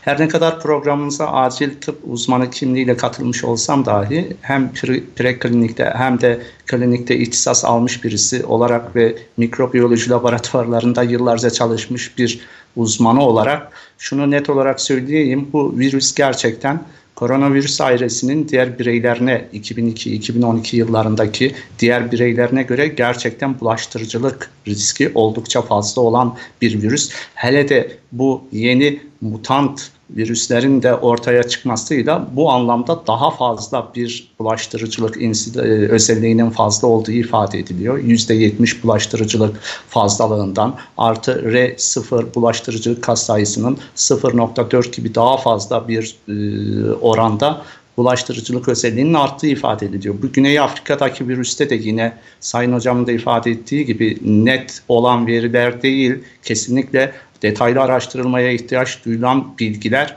maalesef bir bilgi kirliliği de şu an dünyayı sarmış durumda. Bu da başlı başına bir risk oluşturmakta. Yani gençler üzerinde eğer bulaştırıcılık katsayısı artacaksa, bulaştırıcılık kategorisinde genç insanlar da tabii ki eğer yer alacaksa Dolayısıyla ciddi bir risk ortaya çıkabilir ama bunların hepsi bilimsel kanıta teyit gösterebilecek parametreler. Ben bu verilerin daha çok bilimsel e, kanıta dayalı bir şekilde desteklenmesiyle kamuoyuna açıklanmasının daha reel ve rasyonel olabileceğini düşünüyorum.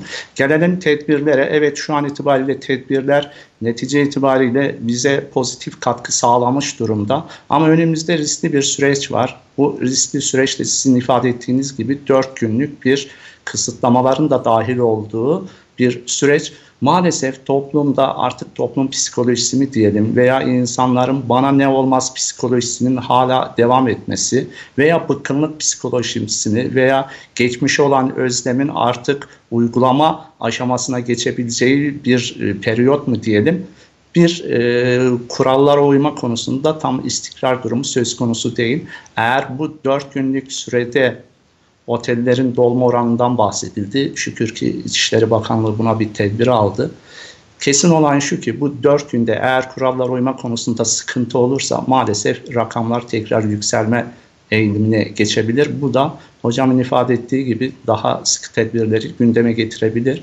Ama bizim bir süre daha bu tedbirlerle devam etme durumumuzda kurallara riayette de esneme olmazsa rakamların biraz daha aşağı çekileceğini düşünüyorum ben. Kısa bir süre sonra bu aşılar inaktif virüs aşılarında ülkemiz insanlarına uygulanabilirliği aşamasına geçersek ondan sonraki 45 günlük bir süreç bizim ciddi anlamda virüse karşı mücadelede atak yapıp başarılı bir sürece geçeceğimizin göstergesi olacaktır.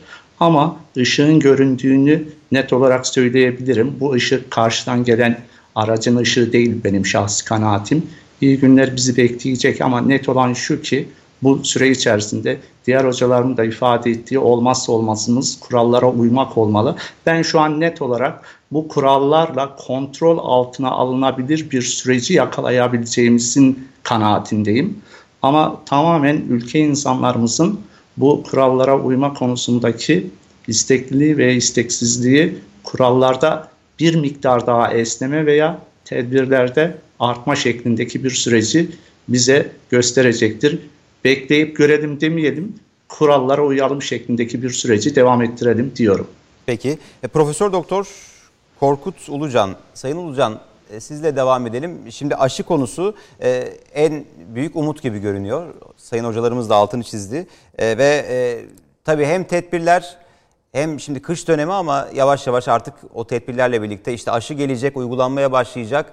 Sonra etkisini görmeye başlayacağız her şey yolunda giderse. Bahar ayı, yaz ayı böyle bir periyoda şöyle bir baktığınızda tünelin sonunda ışık görüldü mü? Sayın e, Oğuz Türk'ün e, dediği gibi sizce de ya da ışığın ne kadarı görülebilirdi? Umutlu muyuz? Siz ne dersiniz? Yani kesinlikle e, umutlu olmak istiyoruz. E, çünkü e, bakın herkes çok sıkıldı. E, sadece hani çocuklar, e, ev hanımları e, değil, herkes çok çok sıkıldı. Hele sağlıklı çalışanların ilgili söylemiyorum bile. Yani belki en e, büyük alkış ve özveri onlar gösterdi. Gerçi toplumun her kesme elinden geldiğince e, özveri gösterdi.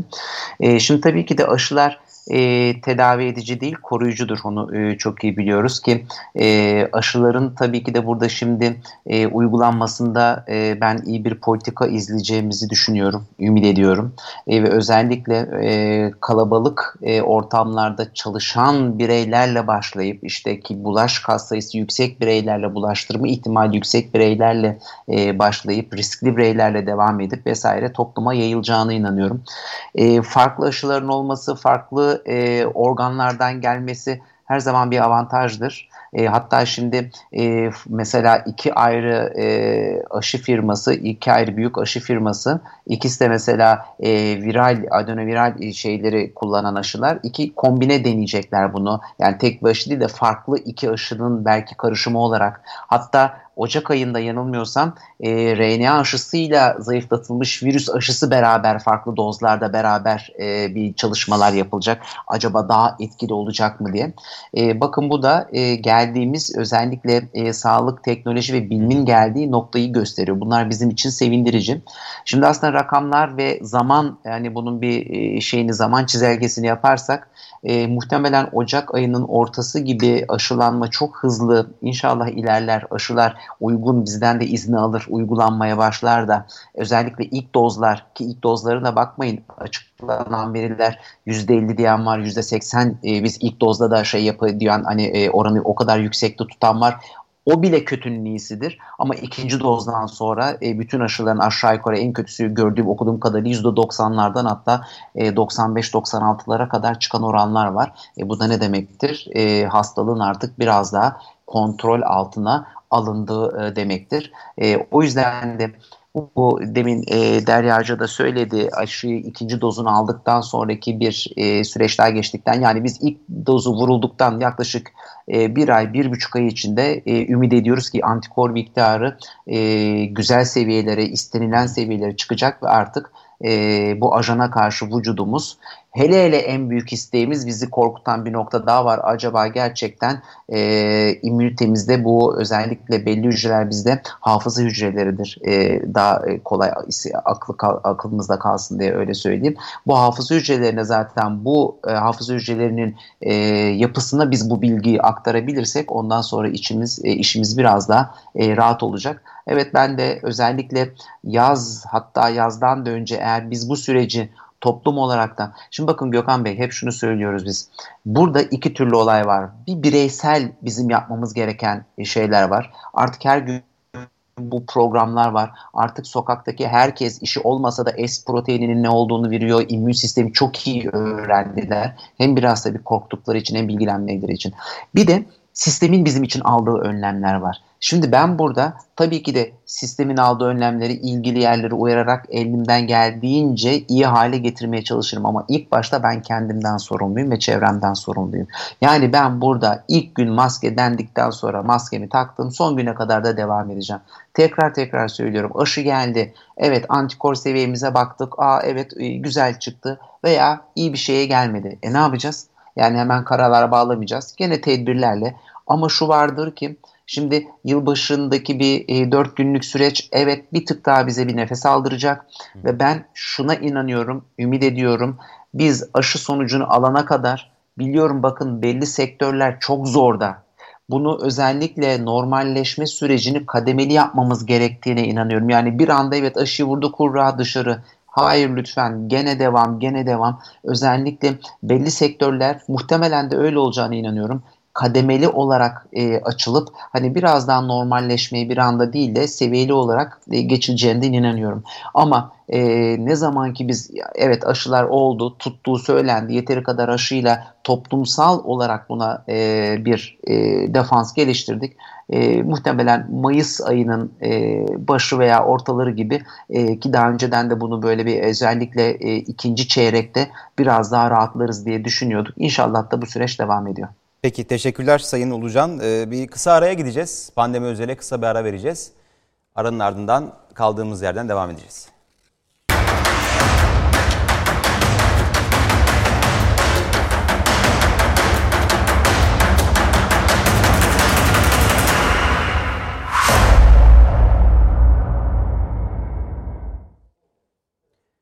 Pandemi özel devam ediyor. Aranın öncesinde aşı konusunu konuşuyorduk. Tabii tedavi yöntemleri tam bir tedavi bulunmasa da tam bir ilacı olmasa da e, en azından ama yan tedaviler yapılıyor. Salgının başından bu yana hep uğraşılıyor. Yeni tedavi protokolleri e, güncelleniyor. E, Profesör Doktor Hakan Oğuz Türk'e dönmek isterim. Sayın Oğuz Türk, şimdi tedavi yöntemleri aşı henüz tam anlamıyla daha uygulamaya geçmediği için hala önem taşıyor. Şimdi belirti gösteren bir hasta diyelim birinci gününde. Bir başka hasta var beşinci gününde belirti gösteriyor. Bu iki hasta arasında ilaca başlama açısından, erken müdahale açısından nasıl farklar var? Ee, önem arz ediyor mu erken müdahale konusu? Kesinlikle önem arz ediyor. Şunu net olarak vurgulamak gerekiyor. Bu virüs insanda, insan vücuduna girdikten hemen sonra bir e, belirti veya şikayet anlamında bir süreci başlatmıyor. İnkübasyon dediğimiz belli bir kuluçka süresi var. 2 ile 5 gün arası değişen bir süre. Bu sürenin sonunda hekimlerin veya kendisinin hissedebileceği, fark edebileceği belirtiler ortaya çıkabiliyor veya şikayetler ortaya çıkabiliyor. İşte bu süreçte maalesef belli bir süre geçtikten sonra sağlık merkezlerine bu kişi başladığı andan itibaren e, başvurduğu andan itibaren tedavi süreci başlıyor. Tedavide erken ilaç başlanması önemli. Niye önemli? Çünkü yoğun bakıma yatış oranını azaltabilecek etkin güçlü silahlara biz sahibiz şu an itibariyle. Dünyada favipiravir etken maddesi viral bir ilaç bu sonuçta. Kullanan ilk ülkelerden bir tanesiyiz. Kendi ülkemiz içerisindeki üretim tesisleriyle de rahat bir şekilde, bedava bir şekilde ülke insanlarına bu ilaç kullandırıldı. Onun dışında hidroksiklorokin dediğimiz antiparaziter sıtma tedavisinde de yıllar önce kullanılan başka bir ilaç var. Bu da immün regülatör bir şekilde yine romatizmal rahatsızlığı olan kişilerde kullanılıyordu. Bunun da yine erken kullanımla bir ciddi anlamda yoğun bakıma yatış oranını düşüren bir süreci bize sağladı.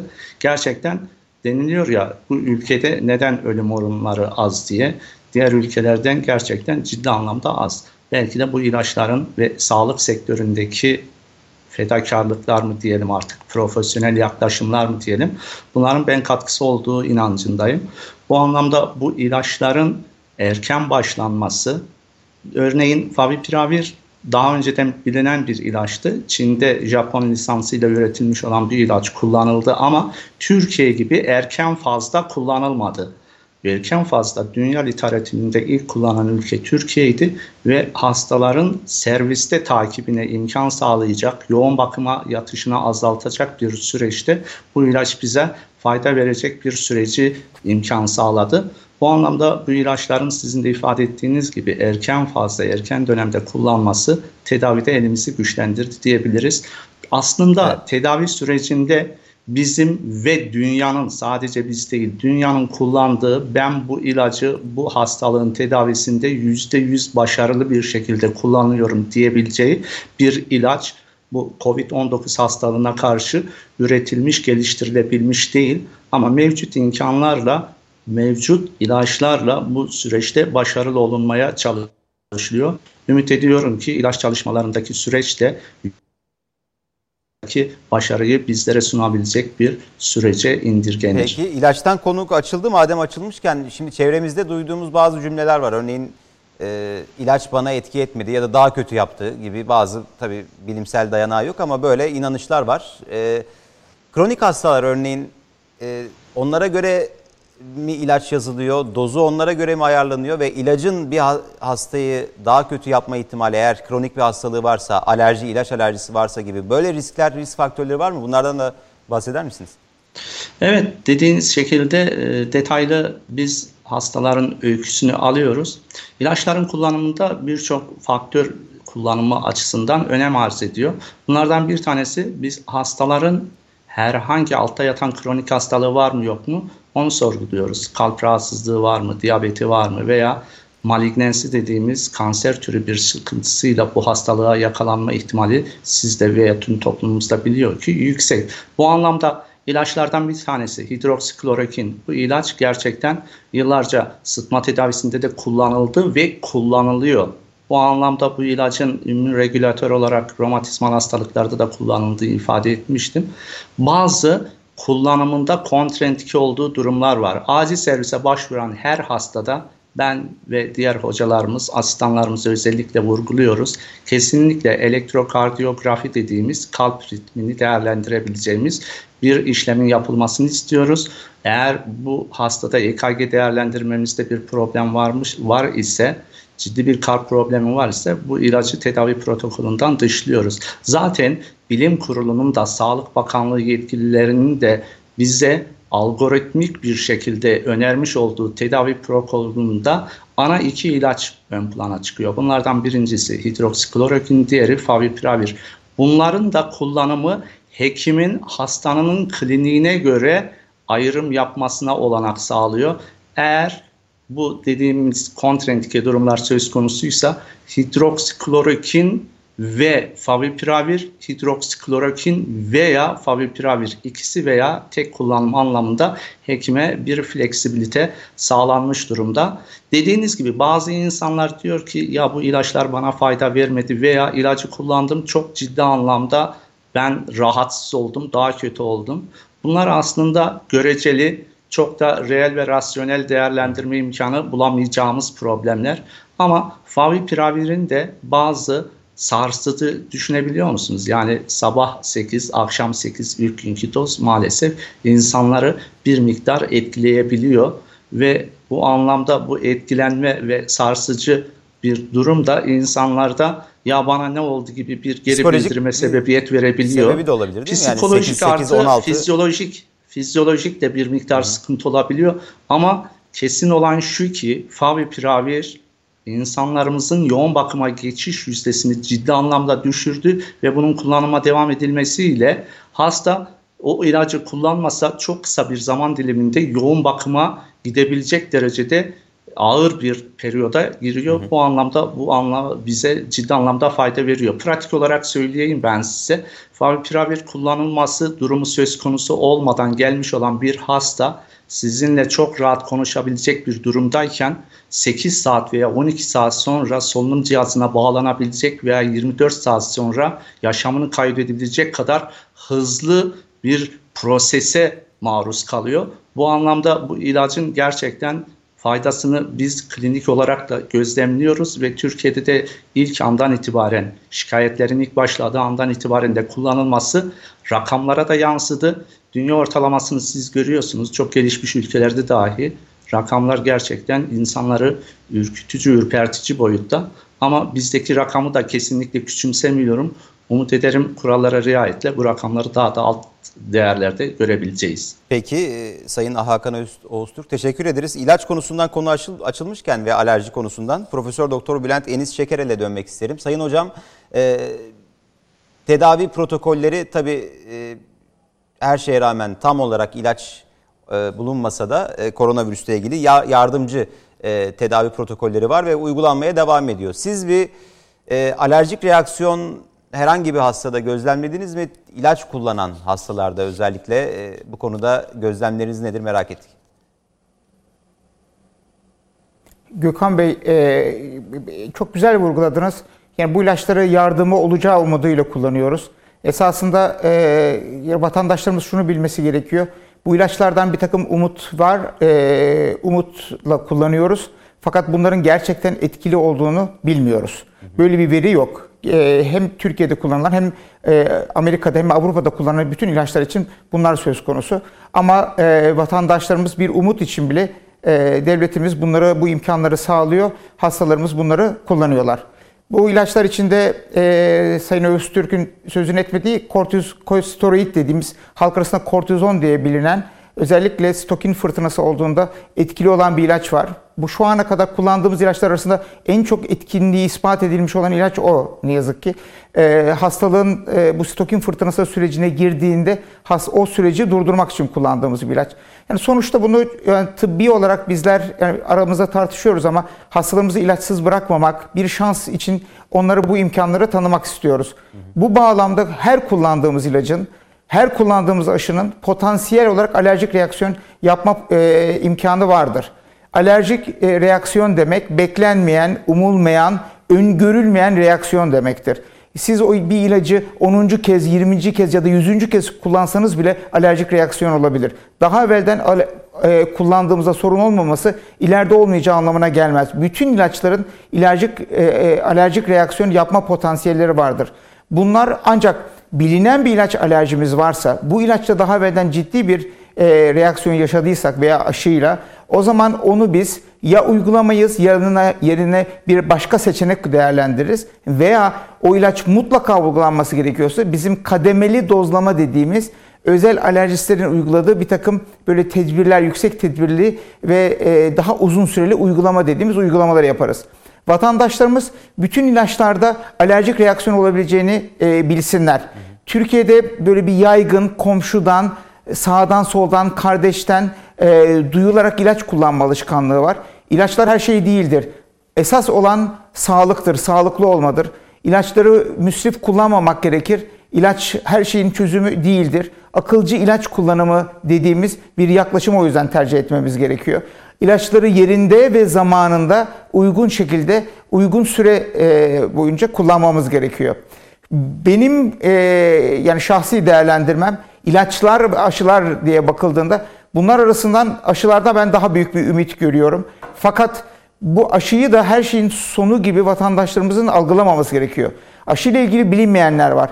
Sağlanacak e, bağışıklık ne kadar sürecek? Ek dozlama yapılması gerekecek mi? Veya e, sağlanan e, bağışıklama hastalığın ağırlığı başkasına bulaştırmamızı engelleyecek mi engellemeyecek mi? Ama şu anda görünen bulgular, ilk bulgular çünkü burada bir hızlı bir e, ruhsat verme süreçleri yaşandı. Rutinde aşılara yapılandan daha gevşek e, kurallar uygulandı. E, önemli olan hastalara zararlı etkisi vermemesiydi. E, aşıların %90-95 gibi olumlu etkileri rapor ediliyor. Aşı yapılan genellikle bütün e, ara, ilaç endüstrisinin yaptığı çalışmalarda da böyledir. Siz araştırma yaptığınız zaman sağlıklı insanları dahil edersiniz. Ama hastalıklı, yaşlı insanları dahil etmezsiniz. Dolayısıyla bu aşıyı yaptığımız zaman yani %95 en iyimser bir rakam. Yani %70-80 gibi bir bağışıklama sağlayacağımızı düşünmemiz lazım. O yüzden aşı olan herkes ben artık korundum diye dışarı çıkmaması gerekiyor. Gene e, maske, mesafe ve temizlik kurallarına uymamız gerekiyor. En azından biz kendimizi belki koruyabilir, bizi ağır hastalıktan koruyabilir ama başkalarına bulaştırma potansiyeli e, taşıdığımızı herkes bilmesi gerekiyor ve e, bu yaşadığımız, e, aldığımız tedbirlere devam etmemiz gerekiyor. En azından bir süre daha. Peki teşekkür ederiz. Profesör Doktor Korkut Ulucan e, hep kötü senaryolardan konuştuk ama e, şunu da merak ediyorum. Bir salgının tabii geçmiş salgınlara bakıldığında tarihteki şöyle bir görüş vardı. E, bu genel geçer bir görüş müdür? İki seneden fazla bir salgın sürmez görüşü örneğin.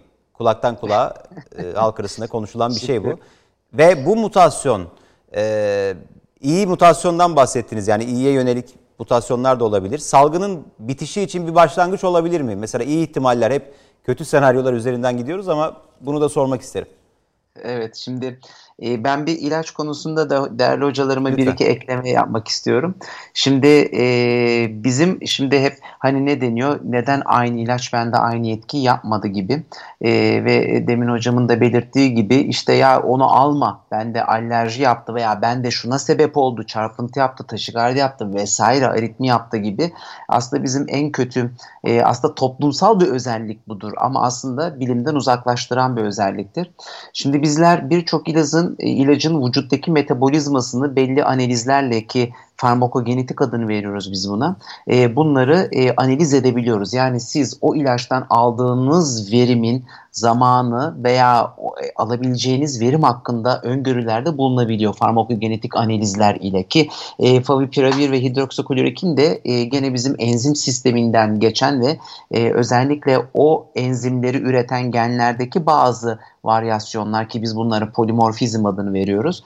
Bunlar aslında çoğu zaman enzimlerin çalışma hızında farklılıklar yol açabiliyor.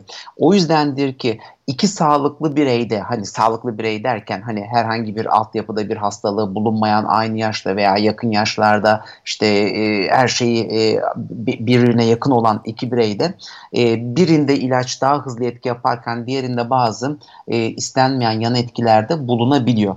O yüzden de e, hatta şöyle bir örnek vermek istiyorum e, müsaade ederseniz bir ilk bu şey pandemi başladığında e, bir, e, bir işte bir hastamız telefonumu almış diyor ki ya hocam işte ben sizin hastaneye geldim bana şu ilacı verdiler e tamam işte kullanın ya lütfen siz arayın bana şu ilacı versinler. Şimdi şaşırdım neden dedim hani ben bir hekim değilim iki bir hekimin diğer hekim üzerine böyle bir şey olamaz anlatmaya çalıştım e, kendisine. E, ben geçen gün televizyonda izledim de işte bunun iyi olmadığı bunun daha iyi olduğu gibi yani toplumda artık doktorculuk oynama olayı da başlamıştı.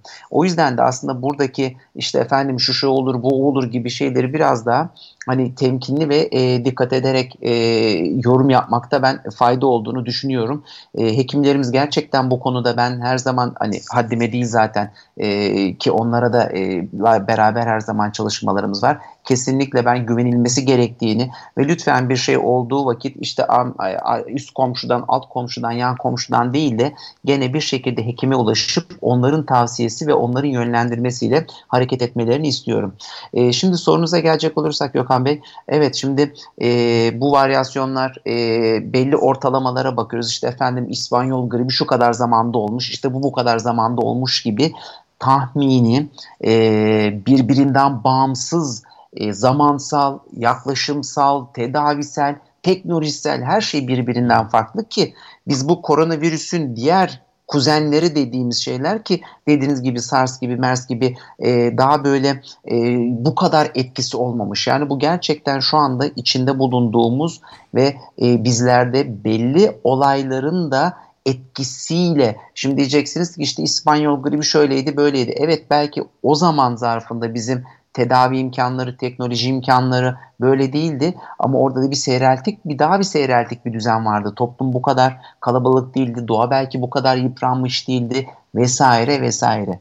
Şimdi e, bunlar evet belki bu 2 yıl sürer, belki 3 yıl sürer, belki 5 yıl sürer ama şunu biliyorum ki aşılanma olduğu vakit bunun hızındaki azalma bizlere olumlu yansıyacağı kanaatindeyiz. Ancak ve ancak gene aynı şeye döneceğiz. Aşıların tutması, tutmasından kastımız su beklenilen etkiyi yapması ve böylece özellikle bakın şunu da söyleyeyim e, biz biraz daha kendimizi koruyup sağlık sistemimiz üzerindeki yükü azaltırsak bu ürküten tablodaki düşmeler de olacaktır. Çünkü gerçekten sistem yıprandı. Çünkü sadece biz ülke olarak değil hiçbir sistem buna hazır değildi. Bir anda bir pandemi çok hızlı büyüdü. Hiç kimsenin tahmin etmeyeceği bir şekilde büyüdü. Hiçbir önlemi ki burada bakın bizde bile yani aşıya olan yönelim çok daha hızlı arttı. Bunu da bir avantaja çevirmemiz lazım. Artık bununla ilgili ve bundan sonra gelecek yeni bu tip salgınlarla ilgili ki Dünya Sağlık Örgütü her yılın sonunda web sayfasında da hep bunu açıklar. İşte e, beklenilen şeyler %10 hep böyle bir X hastalığı, disease X diye soyarlar ve bunun bir enfeksiyon hastalığı olma ihtimalinden bahsederler. O yüzden ki bu çok acı bir sınavdı, e, çok acı bir olaydı. İnşallah biz bunu atlatacağız. El ele biz ki toplum olarak ne e, badireler atlattık, e, bunu da inşallah atlatacağız. Ama çok daha dikkatli olmamız gerekecek. Peki Profesör Doktor Korkut Ulucan teşekkür ederiz ve sizinle birlikte bir araya gideceğiz bir kez daha. Son bölüme aranın ardından devam edeceğiz pandemi özeli.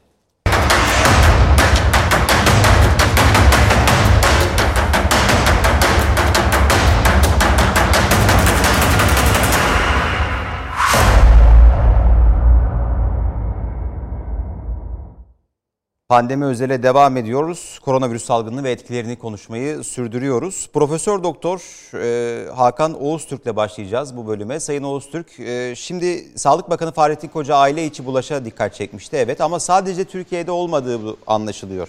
Baktığımızda Fransa'da bir araştırma yapılmış. İş toplantıları ve aile yemekleri en çok bulaşılan yerler arasında gösteriliyor. Son zamanda neden arttı sizce? Dünyada da sanki böyle bir artış var. Aile içi bulaş, işte aile yemekleri. Ve bu konuda ne yapılması gerek, nasıl tedbirler alınmalı sizden dinleyelim. Bu e, konuda maalesef ciddi bir sorun olduğunu net olarak ifade edebilirim. Bunun birçok sebebi var. Az önce de ifade ettiğim gibi sürecin uzaması insanlarda bir bıkkınlık psikolojisini de maalesef aktive ediyor. Bunun dışında özellikle genç nüfus 20 ile 45 yaş arası insanlarımız bana bir şey olmaz psikolojisini hala kendilerinde muhafaza ediyorlar. Bunun vermiş olduğu gereksiz özgüven de hastalanmayacaklarını veya gençlerde ifade edilen hastalığın hiç şikayetsiz veya az şikayetli geçiriliyor gibi çok da rasyonel olmayan bir düşüncenin o insanlarda aktive olmasını da biz örnek gösterebiliriz. Ama bunların dışında daha bir problem var. O da sezonsal değişikliklerin bu enfeksiyonun tekrar yüksek rakamlarla bizleri huzursuz etmesini biz e, düşünebiliriz. Kapalı ortamlarda bulunma e, ihtimali ve olasılığı maalesef kış sezonunda devreye girmesiyle artmış durumda. İnsanların yaz aylarındaki daha böyle fleksibilitelerinin yüksek olduğu bir sezondan kapalı ortamlarda soğuk havadan dolayı bulunma ihtimalleri ve insanların birbirleriyle yakın ortamlarda daha bulunmalarından dolayı yazın virüsün o yüksek sıcaklıklardaki bulaştırıcılık ihtimaline göre kapalı ortamlarda daha kısa sürede bulaştırma ihtimalinin de ön plana çıkması maalesef bu toplu bir araya gelmelerde hastalığın da pik yapmasına neden olabilecek olumsuz etkenler diye düşünüyorum. Aslında bu konuda bizim süreci doğru yönetmemiz gerekiyor. Kesin olan şu ki az önce de ifade ettik. Hiçbir pandemi hastanelerdeki mücadele ile kazanılmaz. Pandemilerin global tehdit oluşturduğu bir süreçte bizim tüm sahada ve bu problemden etkilenme ihtimali olan tüm bireylerin destek vermesiyle mücadelede başarılıya ulaşmak mümkünatı vardır. Maalesef sizin de ifade ettiğiniz gibi bu sorun sadece Türkiye'nin bir sorunu değil. Hem sezonsal hem de insan psikolojilerinde bıkkınlık ve bana bir şey olmaz psikolojisi de bu süreçte mücadelede önümüzdeki en büyük engeller diye düşünüyorum. Peki benzer bir soruyu da Profesör e, Bülent Enis Şeker ile sormak isterim. Ee, Sayın Şekerel, e, şimdi bıkkınlık malum bir seneye yakın bir mücadele, salgınla mücadele belli bir oranda normal karşılanabilir ama tabii o onun getirdiği işte bana bir şey olmaz düşüncesi, bıkkınlık düşünceleri farklı sonuçlara neden olabiliyor. Sizce de bu aile içi bulaşın art, artması ve dünyadan çeşitli ülkelerden de buna e, yönelik haberler geliyor. O bıkkınlığın yansıması mı, kış aylarının etkisi bunda nedir? Neler gözlemlediniz, ne dersiniz? Ee, Gökhan Bey çok önemli bir noktaya değindiniz. Ama e, şu anda Sayın Bakan'ın e, söylemiş olduğu durum e, bir e, gerçek. Çünkü biz şimdi e, bir takım sıkı tedbirler uyguluyoruz. Dolayısıyla ben lokantaya gitmiyorum, kafeye gitmiyorum. Orada hasta olacaklar olmuyorlar. Dolayısıyla ortalıkta ne kalıyor? Ev içi bulaşmadan e, sonuç kalıyor. Bu tabii e, evde dikkatli olmayacağız anlamına gelmiyor. Eğer ben bir hastayla temas ettiysem kendimi izole etmem gerekiyor. Çevremdeki insanları korumam gerekiyor. Buna dikkati çekiyor e, Sayın Bakan'ın e, bu demeci. Bu açıdan önemli. Ama siz sosyal ortamları ortadan kaldırırsanız lokanta gibi, düğünler gibi, e, kutlamalar gibi, toplantılar gibi o zaman ister istemez çoğunluk oranı hani oran bazında baktığınızda oran daha çok ev içi bulaşma haline gelir. Sizi yani bana orada söz vermediniz ama bir iki noktaya değinmek istiyorum. Hani salgınlar genellikle dünya üzerinde iki yılda bittiğini söylediniz. Esasında salgınlar toplumun yüzde 65'i yaklaşık üçte ikisi bağışık hale geldiği zaman biterler. Sürü bağışıklama yaparsanız herkes birbirine sarılırsa e, bir yılda da biter bu. Veya e, virüs mutasyona uğrar, virüs ortadan kalkarsa 6 ayda da bitebilir. Veya aşılamayı e, etkin bir şekilde gerçekleştirebilirsiniz daha erken de bitebilir. Şu aldığımız e, tedbirler esasında salgının uzamasına neden oluyor. Ama biz bunu istiyoruz çünkü sağlık sistemi aşırı yüklendi. E, yoğun bakımlarda yer bulmada sıkıntı olmaya başlandı. Ve gerçekten de son 3 haftada alınan tedbirler bunda belli bir başarıyı sağladı. Doktor arkadaşım e, Hakan Bey zaten gördüğü hasta sayısının azaldığını söyledi. Yine aynı şekilde Cerrahpaşa'dan da öyle oranlar geliyor. Zaten Sayın Bakanımız Türkiye'deki genel tabloyu veriyor. Yaklaşık yoğun bakım doluluk oranı %70'lerde kalıyor. Ee, yani bizim bundan sonra yapacağımız şey gerçekten yani e, aşıdan umut bekliyoruz şu anda. Esas beklentimiz orada. Ama şimdi e, medyaya düştü yakın bir süre önce. Çin'de verilerini sunmadı. Türkiye şu anda Çin aşısıyla gidecekmiş gibi duruyor. Elbette yeni arayışlar var. Ee, Sayın Bakan demeç verdi. 2-3 başka firmayla da konuşuluyor. Çünkü tek seçenekli olmak doğru değil. Yani yumurtaları aynı sepete koymamak gerekiyor. Çin verilerini açıklamadı daha henüz. Ee, faz 1 çalışma sonuçları parlaktı ama faz 2 çalışmalarını açıklamadığı için Brezilya'dan bir tepki geldi. 15 gün geciktireceklerini söylediler. Biraz kabalı bir toplum olmanın verdiği bir belirsizlik var. Bu da esasında böyle açık konuşmayınca toplumda bir güvensizliği, aşıya karşı bir güvensizliği e, tetikliyor. Elbette e, Türk sahiplerinin olması, Almanya'da üretilen e, bir aşının daha böyle insanlarda çekici e, geldiğini, daha fazla güven telakki ettiğini e, kabul edebiliyorum. Ama Türkiye'de elbette bu alternatifleri, farklı alternatiflerini e, insanlarına sunacaktır diye düşünüyorum. Peki önemli bir nokta aslında Profesör Doktor Korkut Ulucan'a da sormak isterim. önemliydi Sayın Şekerel'in bahsettiği. Çin verilerini henüz açıklamadı. İşte çalışmalar devam ediyor. Tabii Türkiye sadece Çin aşısına bağlı değil bunu biliyoruz ama uygulanacak ilk aşı e, o e, o belirlendi. E, bir güvensizlik o, olmalı mı? Yani bu kadar karamsar olmalı mıyız yoksa Çin aşısını uyguladıktan sonra o beklenen kırılma, salgındaki o kırılmayı e, görebilecek miyiz? Ne dersiniz? Ne tahmininiz nedir bu konuda? Şimdi bakın e, bu aşılarla ilgili e, özellikle Sağlık Bakanlığımız haklı olarak her adımını çok dikkatli atmak zorunda. E, sebebi yani bu en doğru seçilimi, en uygun, e, en hızlı gelen yani burada birçok parametre var ve e, hem kendileri kendi özelinde bunu tartıştığını çok iyi biliyorum hem de bilim kuruluyla beraber e, bunlar belki de her gün tartışılıyor. E, yani şöyle ki Çin'den gelen aşı zaten e, yanılmıyorsam o firma 2001 kuruluşlu olması lazım ve dünyanın e, sayılı büyük aşı üretici firması. Yani öyle bir anda bu iş için çıkıp da şey yapan bir firma değil. Yani hani güven olmama nereden kaynaklanıyor onu çok kestiremiyorum.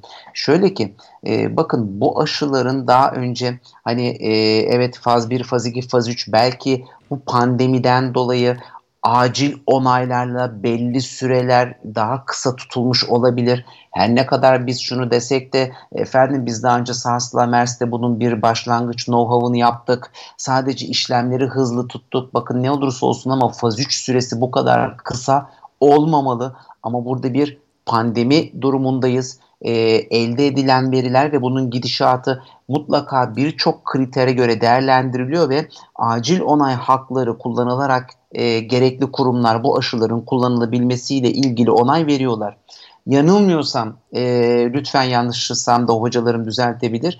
Çin'in elindeki şu andaki tek veri Endonezya'da yapılan veri olabilir ki oradaki şey çok yüksekti.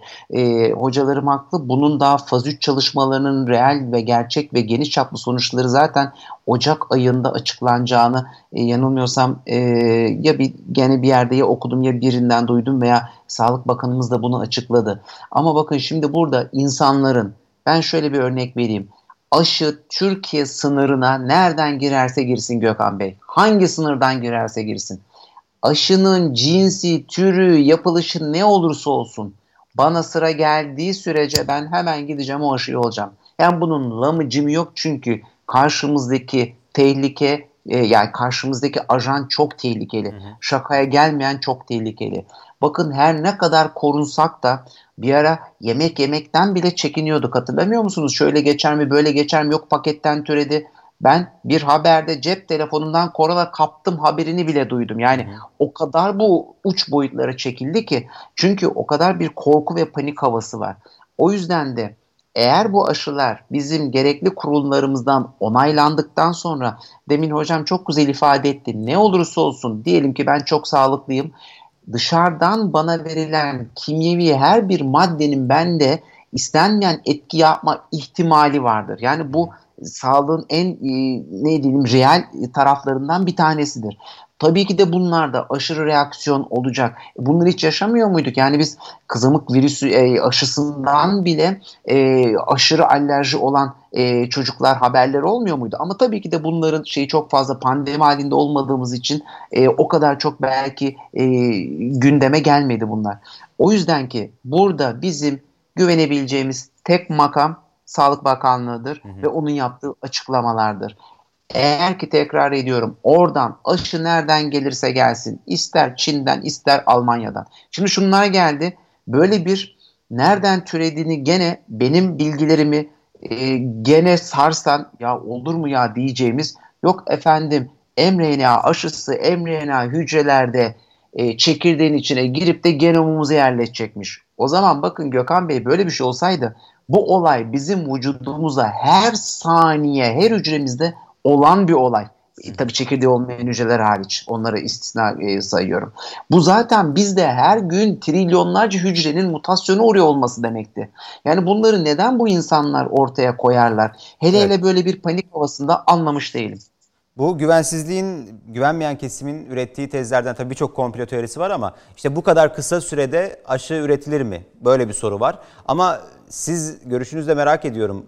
Tüm dünya buna odaklandı. Ee, şimdi bu kadar kısa sürede üretilmesinin de bir açıklaması var elbette değil mi? Yani e, bu tabii tezde de. burada çürüyor gibi Bakın, bir şey. Çünkü de ben size bir şey söyleyeyim Gökhan. Özür dilerim buyurun lafınızı böldüm. Buyurun. E, çok fazla odaklanıldı. Yani bütün dünyanın gündemi bir, se bir sene boyunca koronavirüs salgını. Bilimsel gelişmeler de çok fazla yapıldı. Bir senelik bir süre bu açıdan düşünürsek normal bir süre olarak kabul edilebilir mi aşı geliştirme konusunda? Şimdi bu ezber bozan bir olay oldu ve hı hı. literatüre geçecek bir olay oldu.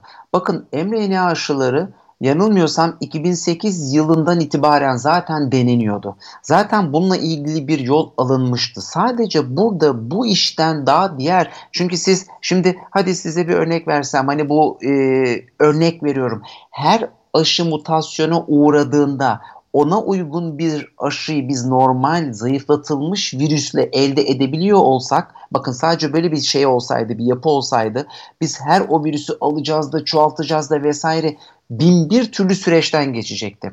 Şimdi olay o kadar basit veya insanların burada bir e, her şeyi ben karşıt görüşle e, işte efendim bir de farklı gözle bakayım sorgulatayım zamanında değiliz şu anda. Evet bunlar aslında daha çok ziyade kongrelerde toplantılarda sıkça tartışılıp daha sonra tek bir bilgi veya benzer görüşlerle belki topluma e, aksedilmesi daha kolay olurdu ama şu anda biz pandemi halindeyiz. Şu anda sadece biz değil sizin de ifade ettiğiniz gibi tüm dünya bir arayışta. Biz bunun ön denemelerini SARS'ta MERS'te görmedik mi? Gördük. Sadece virüs yön değiştirdi. O yüzden bunun üstüne gitmedik. Geçen gün bir soru geldi. Efendim AIDS yani HIV'nin sebep olduğu şeyde bu kadar aşı yapılmadı da neden bunda yapıldı? İşte kuşkular var. Bakın bir pandemiden bahsediyoruz. Ve artık biz AIDS'in en azından metabolik yolacını ve onu geniş uzatma ve aslında artık oradaki ölümleri çok daha aza indirdiğimizi biliyoruz. Ama şu anda şeyde öyle değil. Sağlık sektörü e, sarsılmaya başladı. Yani şu anda adı üstünde pandemi bunun yorumunu yapmak bizlere düşmez. O yüzden de lütfen ben hep onu söylüyorum. E, tabii ki de insanlar hürdür aşı olup olmamakta. Ama ben kendi sağlığım için ilk başta kendimi ve etrafımdakileri şiddetle aşı olmak için elinden geleni yapacağım. Bu benim sorumluluğum. Peki madem aşıya güven konusu açıldı Profesör Doktor Hakan Oğuz Türk'e soralım bu konu üzerinden ilerleyelim. Sayın Oğuz Türk grip e, tabii aşı karşıtlığı yeni konuşulan bir konu değil. Uzunca bir süredir, senelerdir konuşuluyor. Grip aşısını yaptırmak istemeyenler, aşı karşıtları. E, geçen gün, geçtiğimiz günlerde bir araştırma yapıldı. İki ay öncesine kadar aşıya güvenin arttığı, koronavirüs özelinde tabii bu araştırma yapılıyor. E, yeni gelişmeler oldukça bu güven daha da artabilir mi? Siz aşıya güven konusunda nasıl gözlemliyorsunuz vatandaşları? E, bu konuda neler dersiniz? Sayın Hocam'ın az önce ifade ettiği cümle çok önemli. Global bir tehdit var ve bu tehdit sürecinde bizim de her gün insanların yaşamını yitirdiği bir süreci yaşadığımız kesin olan bu. Bu anlamda aşı uygulamalarına maalesef komplo teorileri üretip ondan sonra bu komplo teorilerinde topluma endişelerinden, toplumun tereddüt ve endişeleri var. Endişelerinden ve tereddütlerinden faydalanıp bu komplo teorisyenleri negatif bir sonuca ulaşmaya çalışıyorlar. Kesin olan şu ki tedavide az önce de konuştuk birçok ajan var dedik ama bu ajanların hiçbiri benim o iki ana ajanın dışında sıralayabileceğim bir 7-8 tane daha tedavi unsuru var. Örnek verecek olursak ülkemizde de dünyada ilk uygulanan plazma tedavileri, antikor tedavileri, antikor kokteyl tedavileri, remdesivir dediğimiz ilaç, interferon tedavileri, monoklonal antikor tedavileri. Fakat bunların hiçbiri tedavi anlamında %100 başarı sağlamıyor. Öyleyse tedavide başarısız demeyeyim de tam bir %100 başarıyı sağlayamadığınız dünyanın tamamını etkileyen 217 yanlış bilmiyorsam en son ülkede ciddi bir sorun oluşturan problem var ve siz hala bu aşı durumunda insanların kafasını karıştırmaya çalışıyorsunuz. Korkut Hocam ifade etti. Sinovac firması menşei ne olup olmadığı bizim için önemli değil. Aşı çalışmalarında birçok aşıya imza atmış, kökeni net belli olan bir firma ve bu firma da inaktif virüs aşısı dediğimiz Türkiye'de de uygulanan bilinen bir aşı oluşturma, üretme tekniği üzerine çalışıp aşı üreten ki kolay bir teknik de değildir. Siz o virüsleri çoğaltacaksınız sonra inaktif hale getirip onların tekrar bileşenleriyle, koruyucularıyla, stabilizatörleriyle, antibiyotik de ekleyerek onu aşı formatı haline dönüştüreceksiniz. Pahalı bir yöntem. Ucuz bir yöntem de değil. Messenger RNA yöntemi buna göre daha kolay oluşturulabilecek ve ekonomik anlamda da, da kolay ulaşılabilecek bir yöntem olmasına rağmen ne gariptir ki bu aşı ile ilgili kamuoyunda negatif bir e, süreç izlenilmeye çalışıyor. Ben çok net söyleyeyim halkımızın net anlayabilmesi için şu örneği vermekte fayda görüyorum. Bir uçaktasınız. Uçak düşüş periyoduna gitmiş. Uçak düşüyor ve size paraşüt veriyorlar. Siz o paraşütü kullanmadan önce ya bu paraşütün menşei nedir? Bu paraşüt hangi kumaştan üretilmiştir?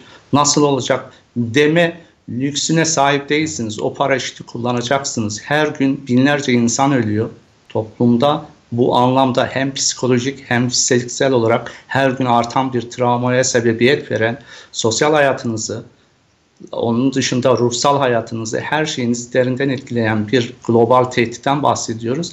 Ve ben aşı olmam veya olanları da yadırgayıp veya onların olmasını negatif etkileyecek sürece sebebiyet veren oluşumlar var. Ben kendi adıma söyleyeyim. Hocamın ifade ettiğiyle aynı çizgideyim Ben aşı geldiği zaman inaktif virüs aşısının az çok araştıran birisi olarak ciddi bir yan etkisi olmayacağı kanaatindeyim. Hı hı. Ki geçmişte bu gruptaki aşılar da öyledir. Alerji konusunda hocamın söyledikleri tabii ki doğru. İlaçlar iki ucu keskin bıçak olduğu gibi aşılarda da ne olacağını tam bilemezsiniz ama kesin olan şu ki çok ciddi yan etkileri olmayan inaktif virüs aşılarının toplumumuz tarafından geniş bir kesim tarafından uygulanması ve kullanması sonrasında birkaç hafta sonra oluşacak antikor düzeyiyle biz bu virüse, virüse karşı mücadelede ciddi bir başarı sağlamış olacağız.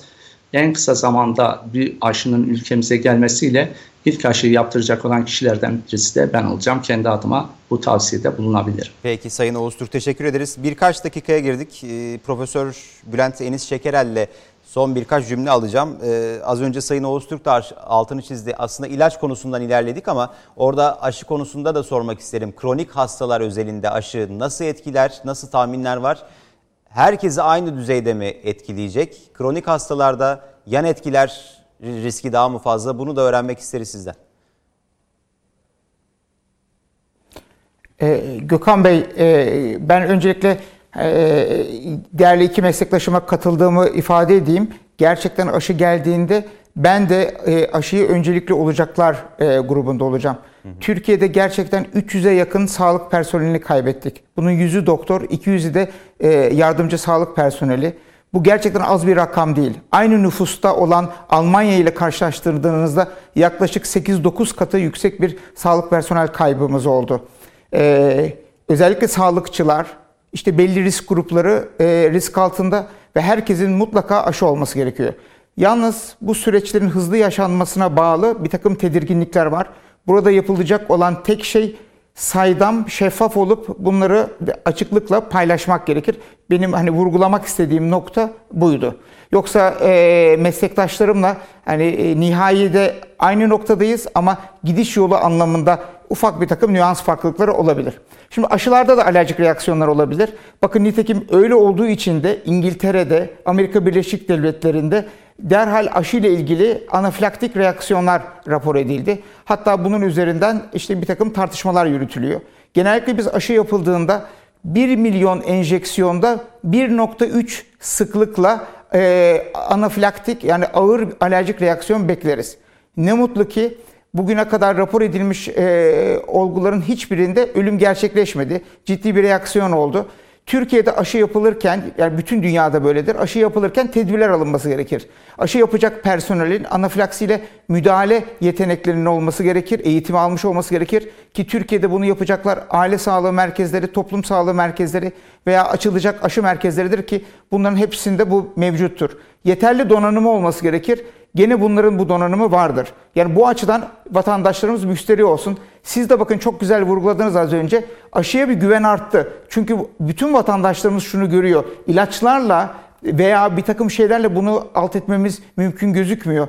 Şu anda ışık görülen e, tek önemli nokta gerçekten aşı noktasında. Onun başarılı olmasını hepimiz istiyoruz. O yüzden de hızlandırılmış süreçler geçiyoruz. Normalde bir aşı 3-4 yılda piyasaya çıkarken şimdi 1 yılda çıktı. Çünkü bazı tedbirleri daha gevşek aldık. Çünkü 2 milyon insan kaybedildi e, dünyada. Bu böyle giderse bunun 5 ile 10 ile 20 ile çarpmanız gereken bir durum söz konusu. O yüzden aşı geldiğinde ümit olacak bir şey için bunu yapacağız. Yeter ki beklenen ne? Önemli bir yan etkisi olmasın. Bu aşıyla yaşanan reaksiyonlarda beklenen reaksiyonlar. Kaç aşı yapıldı, kaçında ne reaksiyon oldu onu bilmiyoruz. Aşının içinde pek dediğimiz bir e, madde var. Muhtemelen onunla olabilir diye tartışmalar var. Ama aşının e, antijenik özelliği yani bu RNA mı almış, inaktif virüs mü olmuş, vektör aşısı mı olmuş onunla ilişkili olduğu düşünülmüyor şu anda. Fakat tabii İngiltere'den ve Amerika Birleşik Devletleri'nden kesin raporları görmeye ihtiyacımız var. Bunları bilirsek biz de ülkemizde ona göre tedbirleri alabiliriz. Vatandaşlarımızın alerjik reaksiyondan bir korkmaması gerekiyor. Bu her ilaç için söz konusuydu. Basit bir ağrı kesici kullandığımızda bile böyle bir risk söz konusudur. Ee, aşılar şu anda bu pandemiyi engellemek için tek bir çıkış yolu gibi duruyor. Bunu yapalım. Bir de çok kısa bir e, lütfen çok e, çok birkaç bir ekleme yapmak hocam. istiyorum.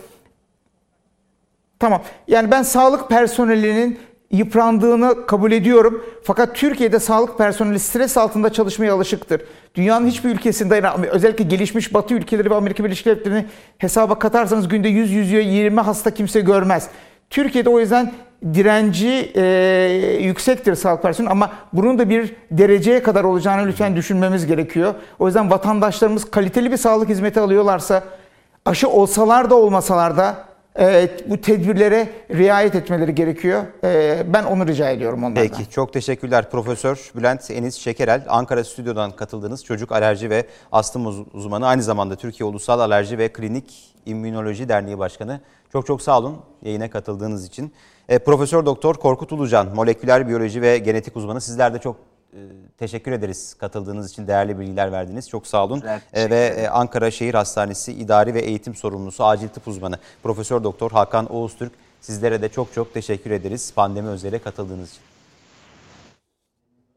Burada noktalıyoruz pandemi özeli. Saat başında gelişmelerle karşınızda olacağız. Hoşçakalın.